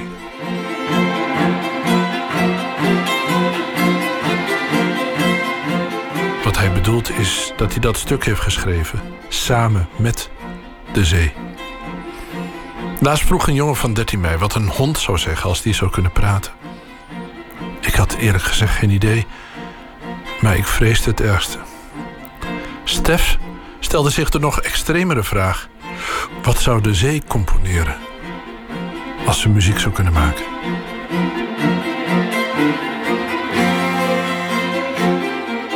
Vooral de stukken waar de oceaan een groot onderdeel van het, uh, het schrijfproces in handen heeft, hebben gekozen voor kleinere bezettingen om de helderheid een beetje erin te houden. Anders wordt het een bende eigenlijk. Anders wordt het echt, echt een bende, ja. ja. Dan is er bijna niks meer wat ik kan doen om dat goed te maken. En op zich, die bende is niet gek. Het is absoluut niet... Uh, het, is, het is zelfs heel erg interessant om zo'n bende te hebben. Uh, maar ja, daar kun je niet heel erg lang naar luisteren... en dan kom je ook niet, uh, kun je ook niet veel wegwijs uit halen. De manier waarop Stef de oceaan laat meecomponeren is via grote hoeveelheden data. Wetenschappelijke data, verzameld door Argo-sondes. Die over de hele aardbol diep in de oceaan metingen verrichten aan zoutgehalte, temperatuur, stroming. Om de tien dagen komen die sondes naar de oppervlakte, zenden we resultaten naar de satelliet en borrelen weer af naar de diepte. Voer voor oceanografen natuurlijk, maar nu ook voor Stef Veldhuis die de data omzet in muziek. Er zijn twee stukken die heb ik uh, of helemaal of deels gebaseerd op uh, cells die ik zelf heb geschreven, dus korte melodieën. En die korte melodieën, de uh, afwisseling daarvan, die heb ik dan weer aan de oceaan overgedragen. Aan de oceaan overgedragen, ja. ja, ja. Dus daar, dat is eigenlijk een samenwerkingsproject. Hè? Dat is echt een samenwerkingsproject. Ja, dat is, dat, daar, daarin zijn we op gelijke hoogte. Als je, het, als je het vergelijkt met het bouwen van een Lego-huis, uh, verzorg ik de stenen en de oceaan bouwt ermee. Kijk hoor, dit is de melodie.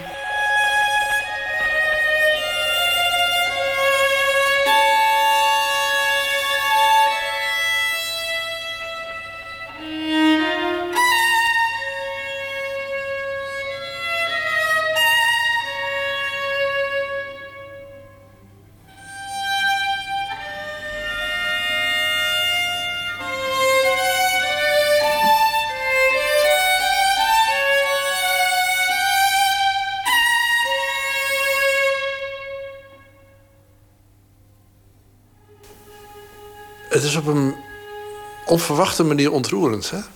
Ja, het is, het is ontzettend, ehm, ontzettend muzikaal. En een stuk met solofiel is natuurlijk al heel snel heel erg ontroerend. Waar zit die ontroering wat jou betreft in? Uh, er zit een, een breekbaarheid in. Uh, een, sowieso het hele concept erachter. Natuurlijk bedenken dat de oceaan dit geschreven heeft... is, um, vind ik in ieder geval waanzinnig. Uh, en nou, de vertaling van, van Sarah Lynn, de violiste, is, is ontzettend goed ja, ik denk dat het in, in, een, een samenkomst is van die twee werelden. De, de menselijke logica samen met de, de willekeur uh, van de natuur. Wat zorgt voor een uh, compleet nieuwe muzikale wereld. En ik denk dat die, die nieuwigheid, dat dat wel kippenvel kan geven, ja.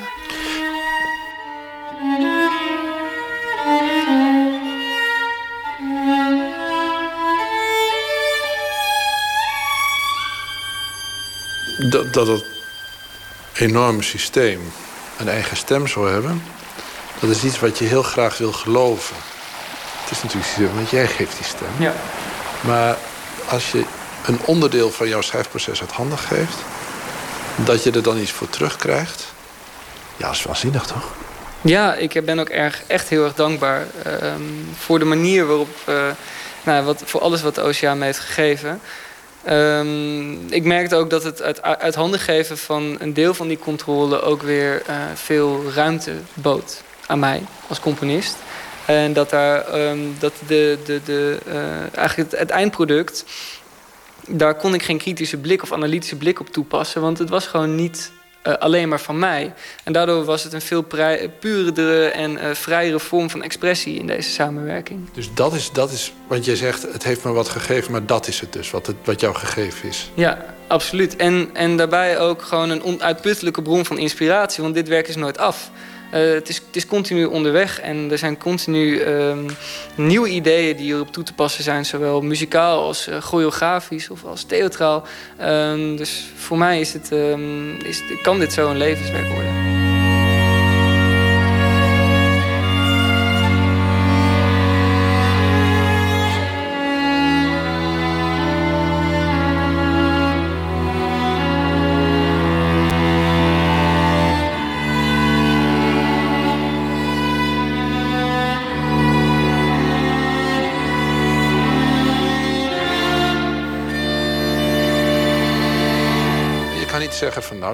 Veldhuis heeft er wel een beetje een bende van gemaakt. Nee, ja, dat is de oceaan, hè? Ja, dat is wel een, een hele ontspannende gedachte, inderdaad. Ik, ik heb altijd moeite om uh, muziek maken en mijn eigen muziek te kritiseren en te analyseren. Uh, die, processen kan ik niet te goed scheiden. Dat is altijd een soort van. Uh, je hoort het wel, de writer's block of zo. Het is een soort van terugkomend ding bij muzikanten, bij, bij, bij makers over het algemeen. Dus dat je continu bezig bent met je eigen werk haten in zekere zin. Want alles wat je schrijft uh, kan beter. Uh, en in, in, op deze manier van werken heb ik dat los kunnen laten. En dus inderdaad veel meer vrijheid kunnen krijgen. Door me juist soort van te beperken. Ja, door iets te delegeren aan iets waar je toch zelf geen... Je kan al je zorgen kan je kwijt. Ja, ja het is het, het, het overgeven, de controle uit handen geven inderdaad. En als je als je nou, ik neem je een verbeelding mee naar de, oever van een zee, een het strand, of een, uh, en je loopt daar naartoe en je ziet die zee. Um, zie je die anders dan een half jaar geleden? ik, zou, ik zou kunnen zeggen, ik, ik weet hoe jij klinkt. Ja. Uh, ja. Nou ja, ik, ik, misschien, misschien uh, zie ik hem met meer potentie en uh, ja, ik, ik, zou, ik wou zeggen iets minder mysterie, maar dat is natuurlijk helemaal niet waar. Het is absoluut niet zo dat ik ineens alles weet van het gedrag van de oceaan of hoe. Er zijn genoeg dingen aan de oceaan die ik uh, niet kan bevatten. Dus ja, om te zeggen, uh, ik weet hoe jij werkt, absoluut niet. Ik weet denk ik net iets beter hoe jij werkt dan een half jaar geleden. Maar misschien heeft hij ergens een melodie. Ja, ja, ja die heeft... Je, blijft, je, bent, je, je bent de rest van je leven wel onder de pannen. Ja, shit, ik moet verhuizen naar Oostenrijk... of een land zonder kustlijn of zo. Dan, uh, anders heb ik nooit meer rust. Nee, maar dat, ja, ik, ik vind dat eigenlijk alleen maar te gek. En voor hetzelfde geld, uh, na morgen zeg ik... ik wil er nooit meer iets mee te maken hebben. Ik ben er helemaal klaar mee, of na een, jaar of zo. Um, en ik wil weer gewoon vanuit eigen uh, initiatief, eigen inspiratie... of inspiratie misschien niet het goede woord... vanuit eigen... ik wil alle bouwblokken weer in handen hebben. Het zou goed kunnen. Um, of het kan dat ik inderdaad weer zoveel nieuwe werkwijzes ontdek... dat... Um, nou, dat ik door kan gaan inderdaad tot, uh, tot het niet meer ophoudt.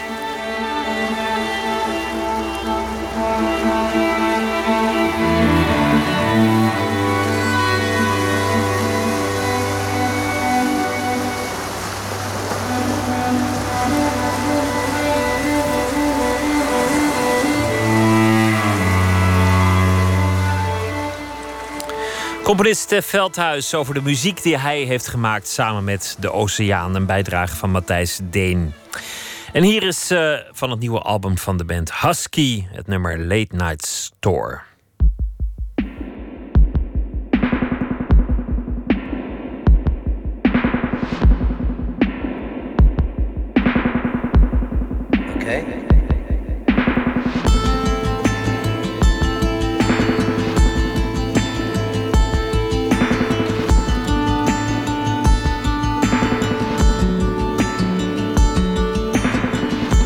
Chasing visions lately, bent at some stiff neck party. I'm feeding ducks in a pond. I don't know anyone here. Seagulls or sharks, I don't care. I take a dive and I'm gone. Dancing in the car park, headlights on, trying to take off, but the gravity's too strong.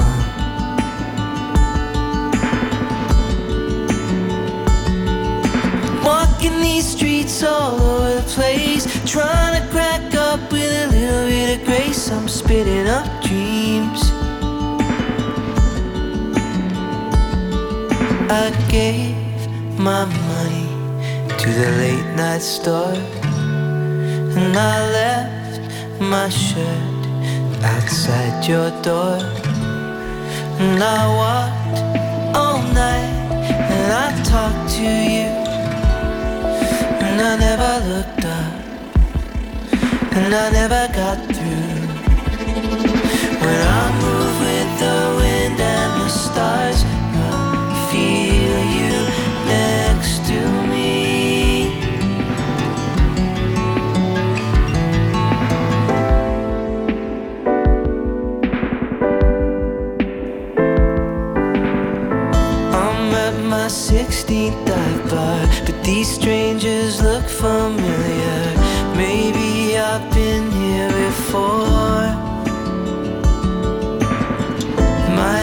says don't be crazy, but I'm looking for something risky.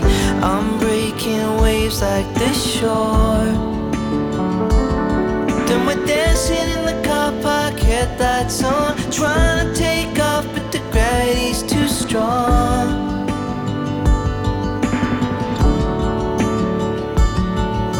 I gave my money to the late night store, and I left my shirt outside your door, and I walked all night, and I talked to you, and I never looked up, and I never got through.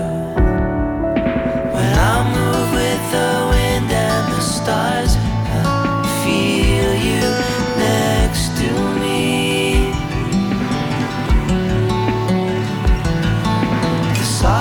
machine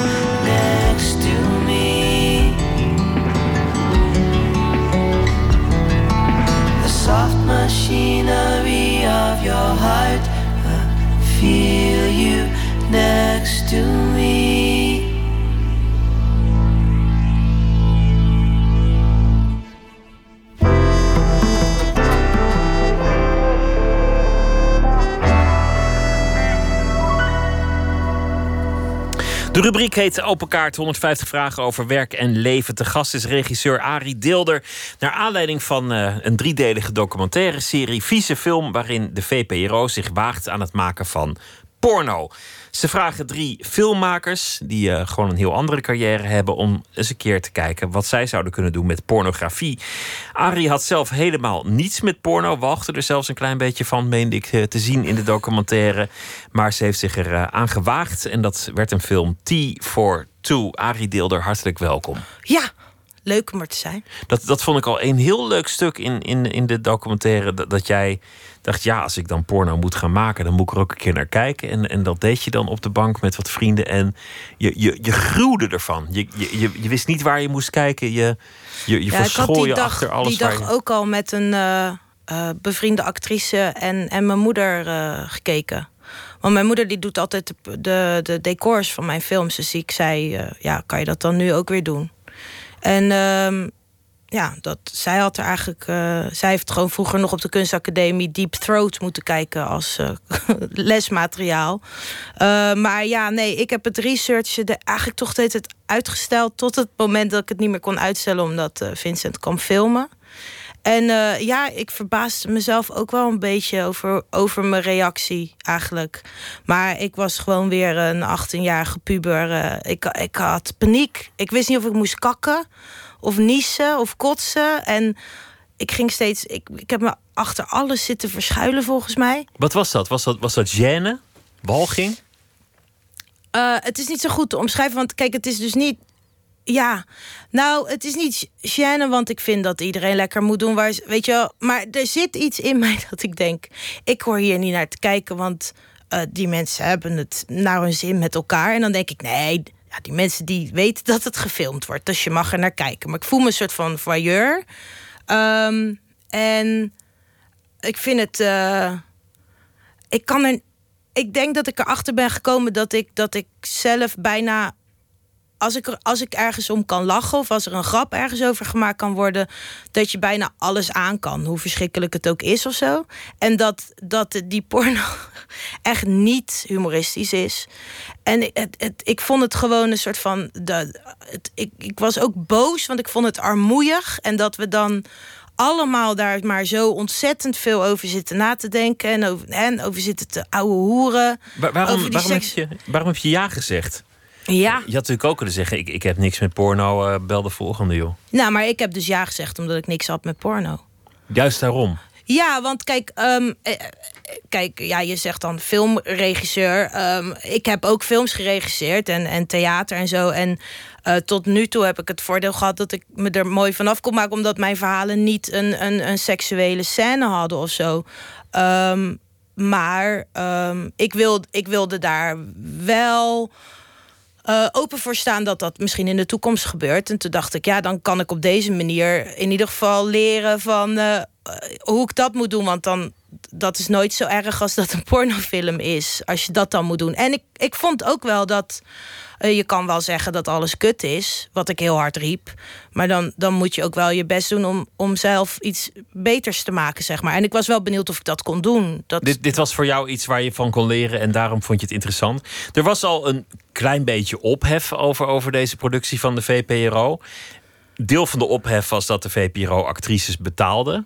Nou, de VPRO kennende zal dat nooit veel zijn geweest, maar ja, lijkt me logisch. Maar goed, dat was een deel van de ophef. Moet, ja, dat het betaald werd van, van belastinggeld, zeg maar, van subsidie. Ja, ja, van ja. collectief geld. Nou ja, oké, okay, die, die, die ophef die geloof ik wel. Maar het, het interessante is natuurlijk... porno's, zegt de VPRO, is inmiddels zo wijdverbreid... dat het de moeite waard is om er, om er eens over na te denken... wat het eigenlijk is wat, wat opwinding is. Ik geloof dat het zo'n soort gedachte was. Nou ja, het is natuurlijk een interessant gegeven dat er. Um, dat, dat porno het meest bekeken filmgenre is uh, ter wereld, zeg maar. En uh, dat, uh, wat waren het ook weer, dat er elke seconde, elke 18 seconden zetten er zoveel duizenden nieuwe mensen nieuwe porno aan. Weet je, het is een. En nu met internet, je hebt nu gewoon een generatie die is opgegroeid met het feit dat ze altijd en overal op elk tijdstip gratis naar seks kunnen kijken. Dat is iets nieuws. En voor die mensen is het iets totaal normaals. En um, ik denk dat de VPRO, of nou in ieder geval Vincent, die is op op zoek naar, naar uh, waarom het voor sommige mensen nog een taboe is. Vincent is de regisseur ja. die de documentaire maakt. Ja, en die is van ja, die is midden of begin, ja, eind twintig moet ik dan zeggen. En um, um, hij, hij heeft het al eerder zo'n soort van uh, onderzoek gedaan met mensen van zijn leeftijd. Van die gingen dan ook een porno maken. Die heeft hij gevolgd. En hij wilde gewoon zien wat ook bijvoorbeeld nog de scheiding is tussen uh, de normale filmwereld en, en de pornowereld. Um, en en of daar een, bijvoorbeeld wel juist een brug in uh, te maken is. Waardoor je dus ja, misschien esthetisch betere pornofilms krijgt. Dan, dan is de, de essentiële vraag: wat is opwinding volgens jou? Wat vind jij mooi, opwindend? Wat, wat, wat zou jij ermee doen? Wat, hoe heb jij dat aangepakt in jouw film? Nou, omdat ik dus zelf eigenlijk nooit naar porno keek. Omdat hetgene wat ik altijd, hè, de eerste pagina van Google... of wat er doorgestuurd wordt als leuk grapje, WhatsApp, dingen... dat vind ik allemaal super lelijk en helemaal niet grappig. Um, wist ik het zelf ook niet zo goed of datgene wat ik dan zou willen zien of dat dan porno was. En dat is heel grappig dat heel veel mensen uh, zeiden: nee, dat is geen porno. Maar dat alle mensen die ik sprak, die uit de porno-wereld komen, wat performers waren of producenten, die zeiden: uh, als jij zegt dat het porno is, is het porno. De mensen die, die zeg maar niet in de porno zitten, dus de filmfondsen, die bepalen, er, hebben ooit bepaald dat ze geen geld willen geven aan pornografische films. Moesten ze uitleggen wat is een pornografische film? Nou, dat is dus zo, zo abstract geworden dat er dat het volgens mij is het dat er een uh, je mag niet langer dan vijf seconden een piemel in beeld brengen in een hoek van meer dan 45 graden omhoog. Nou goed, dat is dus nu de regel. Dan is het porno. Maar ondertussen zit je dan wel de hele tijd naar een totaal naakte vrouw te kijken. Want hè, hoe meer naakt, hoe meer kijkers er voor je film. Dus, en laten we eerlijk zijn, 99% van de goede verhalen heeft iets te maken met seks of de gedachte eraan of de machtsverhouding en dat soort dingen. Dus uh, onze manier van verhalen vertellen uh, is eigenlijk toch gebaseerd op, op of we dat nou willen of niet, op het aspect van wanneer wordt het porno en wanneer is het sexy. En ik vind dat een hele gekke scheidslijn, want ik vind porno eigenlijk helemaal niet sexy. Terwijl ik een, uh, als je ziet dat twee mensen een soort van ja, met elkaar flirten in een kroeg en niet, misschien elkaar niet eens aanraken. Dat kan ik 80.000 keer zo geil vinden als hè, al die close-ups van die, van die ledematen en dingen die overal ingaan Dus en gaat eruit het- gaan. Dus ja, ik heb gewoon wel gekeken van. ehm, ik, ik, ik was daar wel bang voor, want ik wilde me er niet makkelijk van afbrengen. Totdat ik dus van al die porno-performers eh, te horen kreeg van. Eh, tuurlijk is dat porno. Je maakt toch iets wat jij heel geil vindt en mooi vindt. En het gaat eh, eh, seksueel opgewonden zou kunnen raken Maar daarvan. uiteindelijk wordt er natuurlijk wel, ja, worden de kleren uitgedaan en, en komt er actie. Hoe was dat om daar te zitten terwijl de mensen verderop in de kamer bezig zijn en jij In mijn als- eigen slaapkamer. in je eigen slaapkamer en jij moet nog regieaanwijzingen geven ook van camera, licht, iets naar links, Het iets was naar makkelijker als dat ik had gedacht. Ik denk dat Vincent heel erg teleurgesteld was. Want die had mij daarvoor helemaal een soort van zes keer dubbel zien klappen toen ik naar porno moest kijken. Dus die dacht natuurlijk, nou, als het zelf moet gaan opnemen, dan, eh, hè, dan wordt het natuurlijk helemaal gênant. Maar ehm, ik, ik weet dat ik wel. Kijk, op, mijn, op het moment dat je gewoon zo'n film aan het maken bent. En wij zaten dus met z'n negentien op een gegeven moment keihard ons in het zweet te werken. Met licht en statieven en, en van alles en nog wat. In, in, in mijn hele kleine souterrainetje. En eh, dan is het een soort van. Je bent gewoon aan het werk. Dus je bent er niet mee bezig dat er mensen. Oh, er gaan straks mensen seks hebben. Eh, en die, die performers die ik had, Lina Bembe en eh, Bishop Black, die, die hadden duidelijk ook heel veel zin in om dit met elkaar te doen. En in het begin dacht ik, waarom doen ze nou zo klef? Weet je wel? Dat je, dat je je eraan irriteert. Dat je denkt, hallo, we zijn aan het werk. En je zit de hele tijd te kleffen met z'n tweeën. En toen dacht ik, oh nee, dat doen ze natuurlijk om een soort van. eh, In de stemming te komen. Ja, en ook in een bubbel te zitten. Terwijl er allemaal hè, cameramensen langs je heen lopen met, met weet ik veel wat. Dat, dat, dat zij een soort van probeerden om bij elkaar te blijven. En zij hadden er heel veel zin in. En zij waren geen moment gegeneerd. Of geen moment onzeker. En ehm, ja, ik weet wel dat ik dat dat ik natuurlijk dat je als regisseur eigenlijk op de set je hebt alles van tevoren zo goed mogelijk voorbereid en op de set ben je er ook vooral uh, om oplossingen te verzinnen voor problemen, maar ook om uh, mensen uh, op hun gemak te stellen en te zeggen van jongens, ik weet wat ik aan het doen ben, of je zegt ik weet niet wat ik aan het doen ben, maar het komt goed. dus ik, ik heb gewoon geprobeerd om hun een zo fijn mogelijke werkomgeving te geven. Kortom, je was gewoon ja, sorry, aan, het, ja. je was aan het werk en daardoor, daardoor kon je niet walgen en, en, en braken. Nee, er was één moment dat je dan denkt van.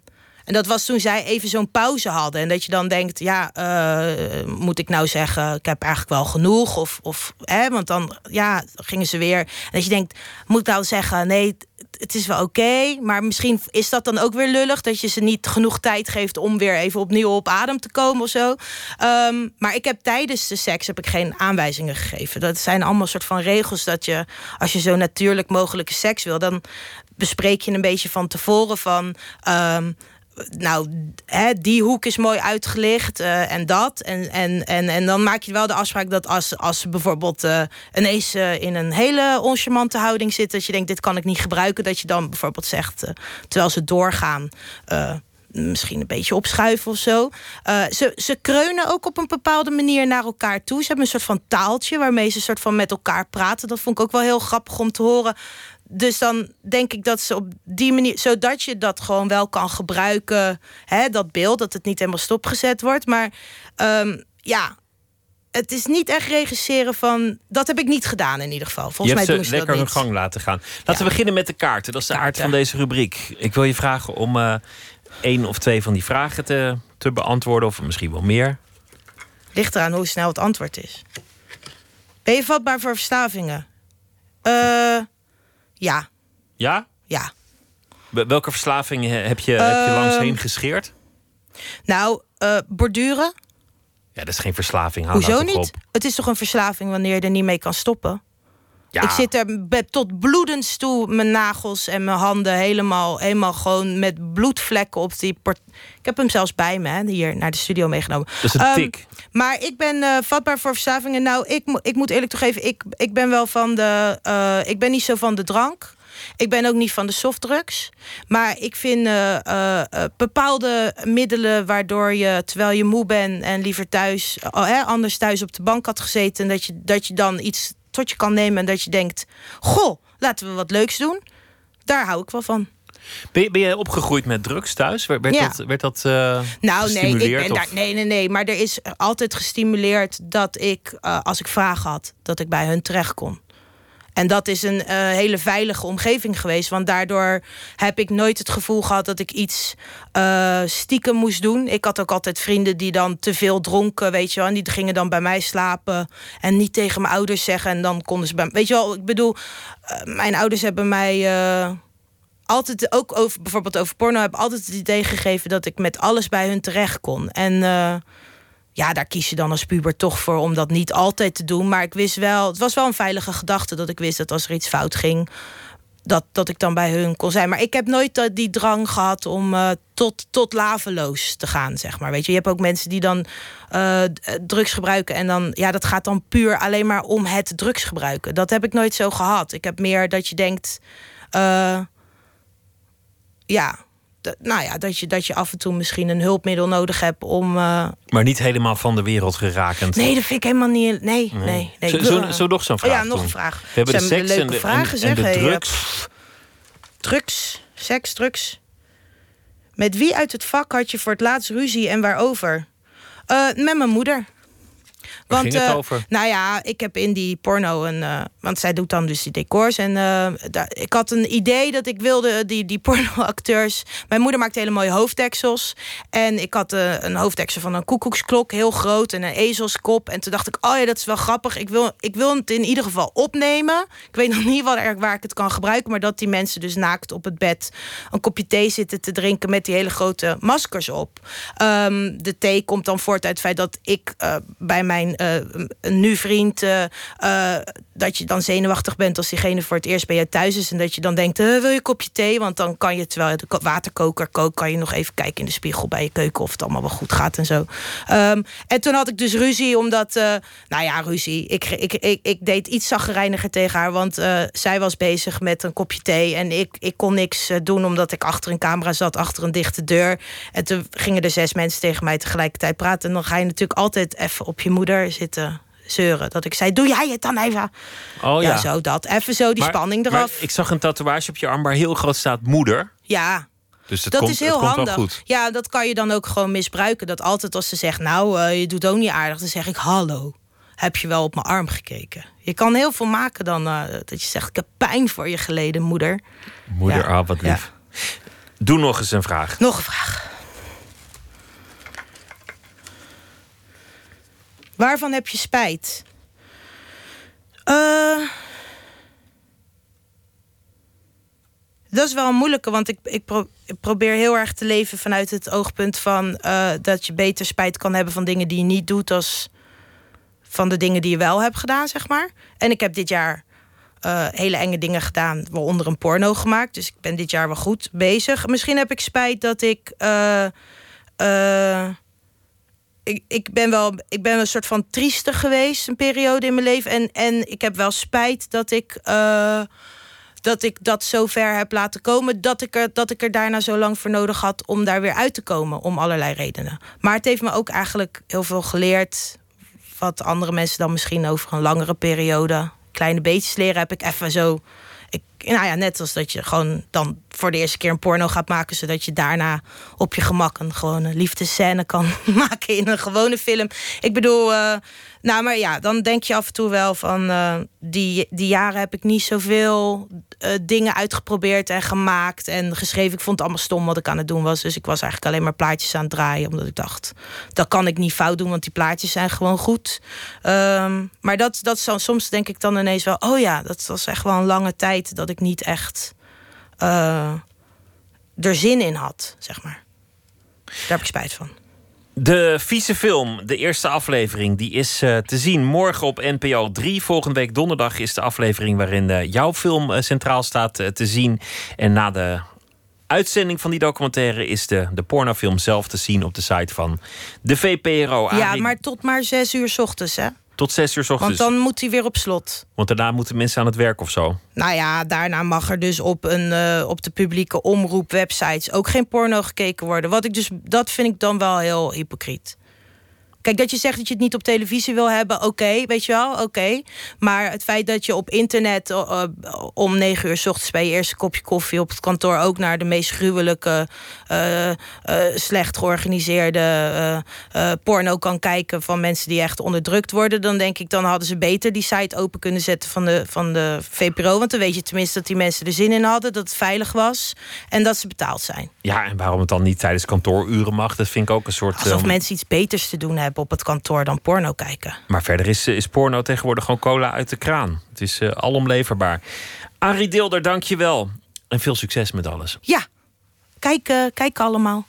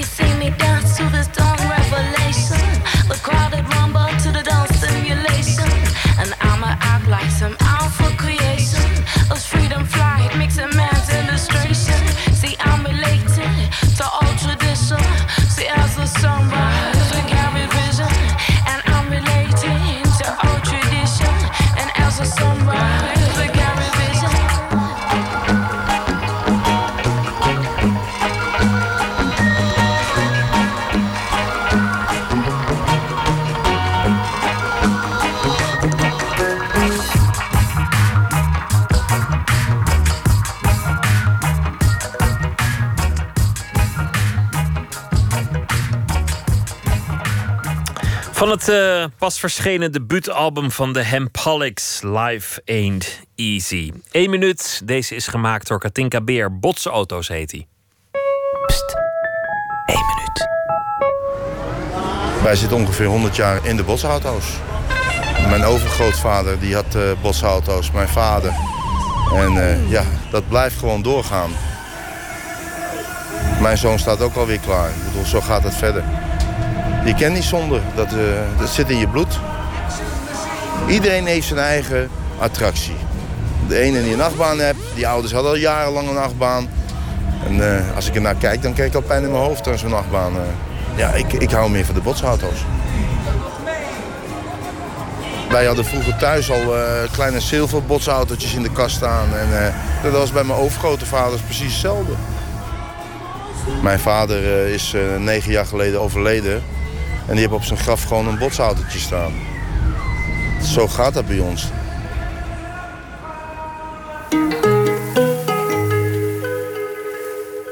Gerard van Emmerik is deze week onze vaste schrijver. Elke nacht zal hij een verhaal maken bij de dag die voorbij is gegaan. Gerard, goeienacht. Goeiedag, Pieter. Vertel, wat, eh, wat heeft je vandaag eh, bezig gehouden? Eh, geen Kevin Spacey in ieder geval. Ah, Eh, geen, eh, geen eh, Me Too. Geen seks en geen... eh, nee. Nou ja, ehm, op de voorpagina van Trouw stond, stond een groot stuk over roken. En dat artsen patiënten steeds beter weten te motiveren om sigaretten te laten staan. En dat mensen, ehm, dat, dat rokers, vooral als ze kinderen hebben, heel gemakkelijk tegenwoordig over de streep te trekken zijn om te stoppen. Of in elk geval een poging daartoe te wagen. En nou ja, dat, eh, dat riep een herinnering op en eh, bracht me de inspiratie voor het verhaal van vannacht. Ga je gang, ik ben benieuwd. Een geluid. Hij werd wakker. Waarschijnlijk was ze weer in zijn kamer. Ja, hij zag een schaduw langs het gordijn en hij rook haar lekkere luchtje. Kijk, daar was het vlammetje van de aansteker. Hij sloot zijn ogen en wachtte. Zijn bed kraakte. Ze zat nu op de rand. Slaap je?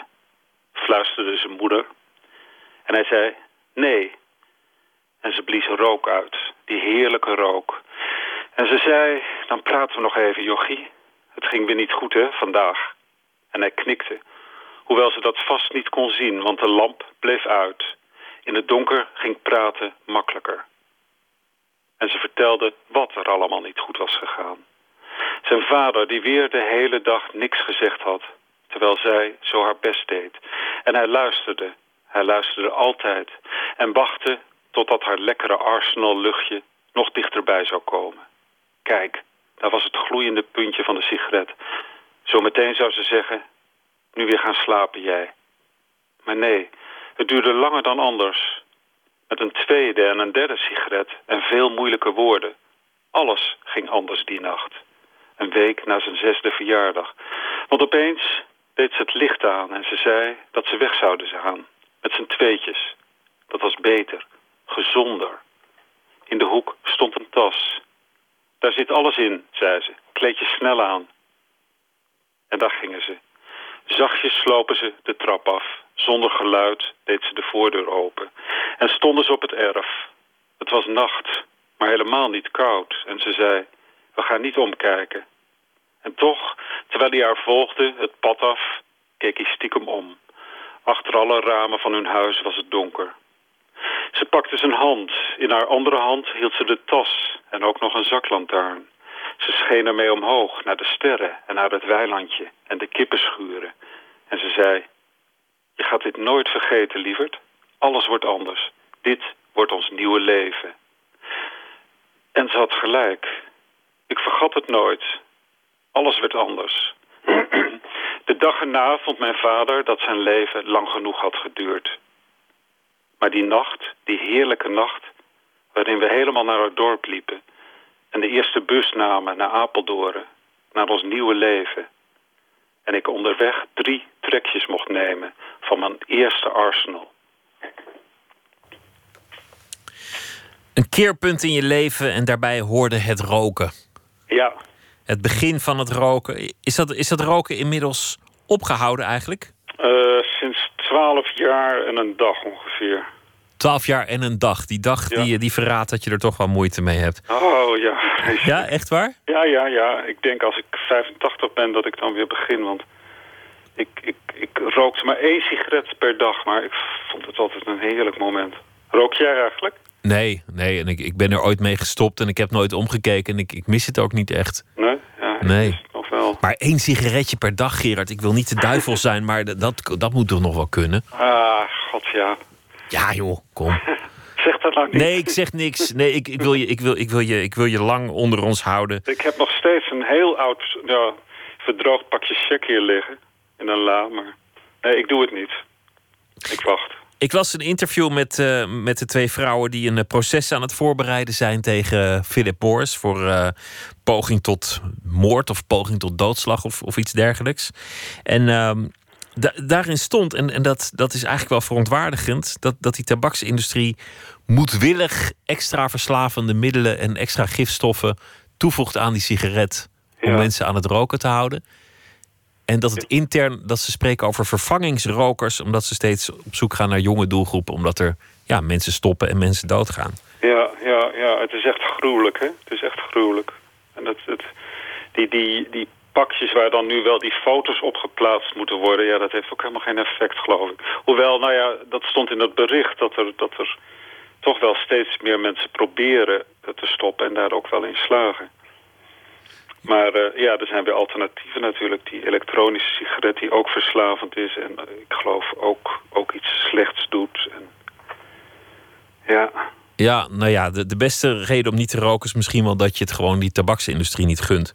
Nee, nee, maar ja, het was altijd zo gezellig, vond ik. Ja, en, en nu je dit Kijk, verhaal hebt verteld. speelt- dit verhaal speelt 50 jaar geleden, maar er was niets gezelliger dan een kamer vol rook. En, en ja, dat mis ik wel.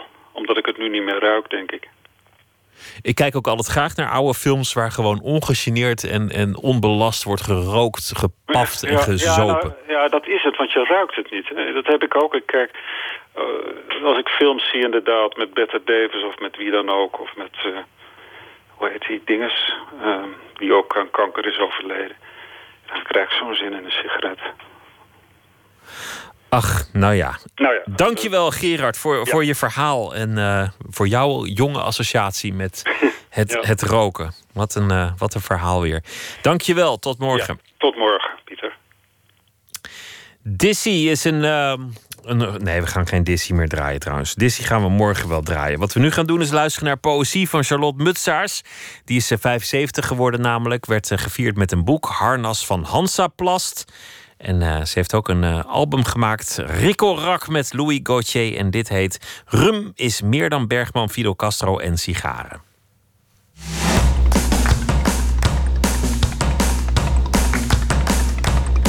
I wanna dance, dance, dance.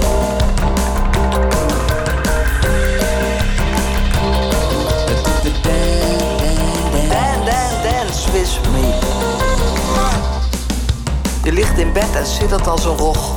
Wilde aardbeien met proefverlof. Je vinkt het zwart af in het grondigst van je hart. Weg, graf. En oeps, daar staat in ene Annie Hol. Met toffe stropdas, Rolf Laurent en al. Ladida, ladida, la la la, zo roze en gay als een snol. En oeps, alle Beatles vier. Opladi oplada, life goes on. Opladi oplada, life goes on, bruid. Doe je ogen maar vast dicht voor de zwier. One, two, three, four.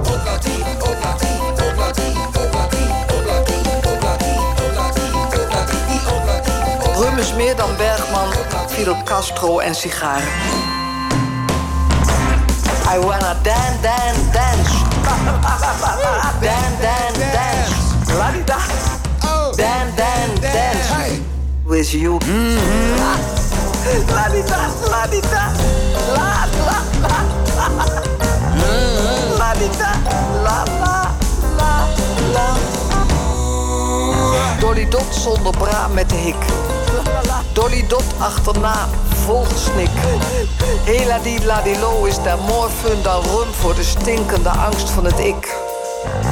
Ingmar Bergman, kom erop met je wraak. Geen aardbeien, kwezel of zee van de zegel. Zet deze jongen nog schaak.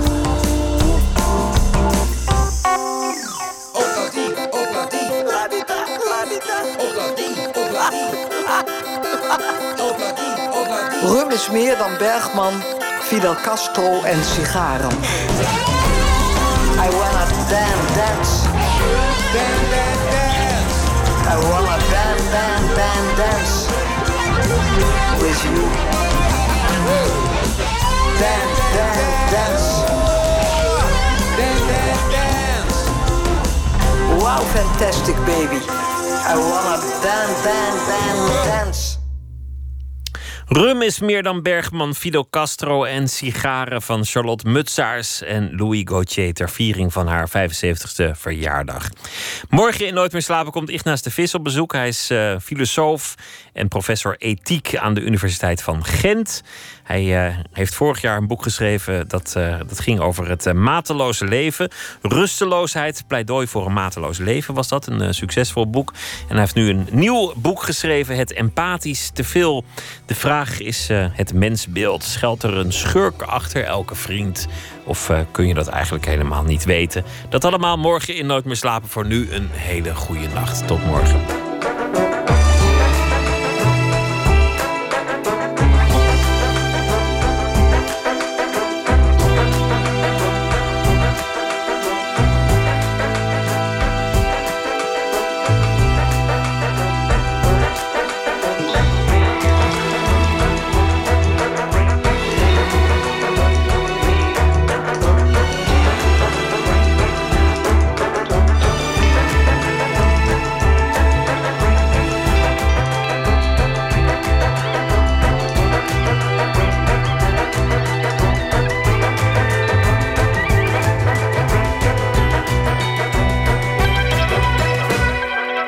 Radio 1, het nieuws van alle kanten.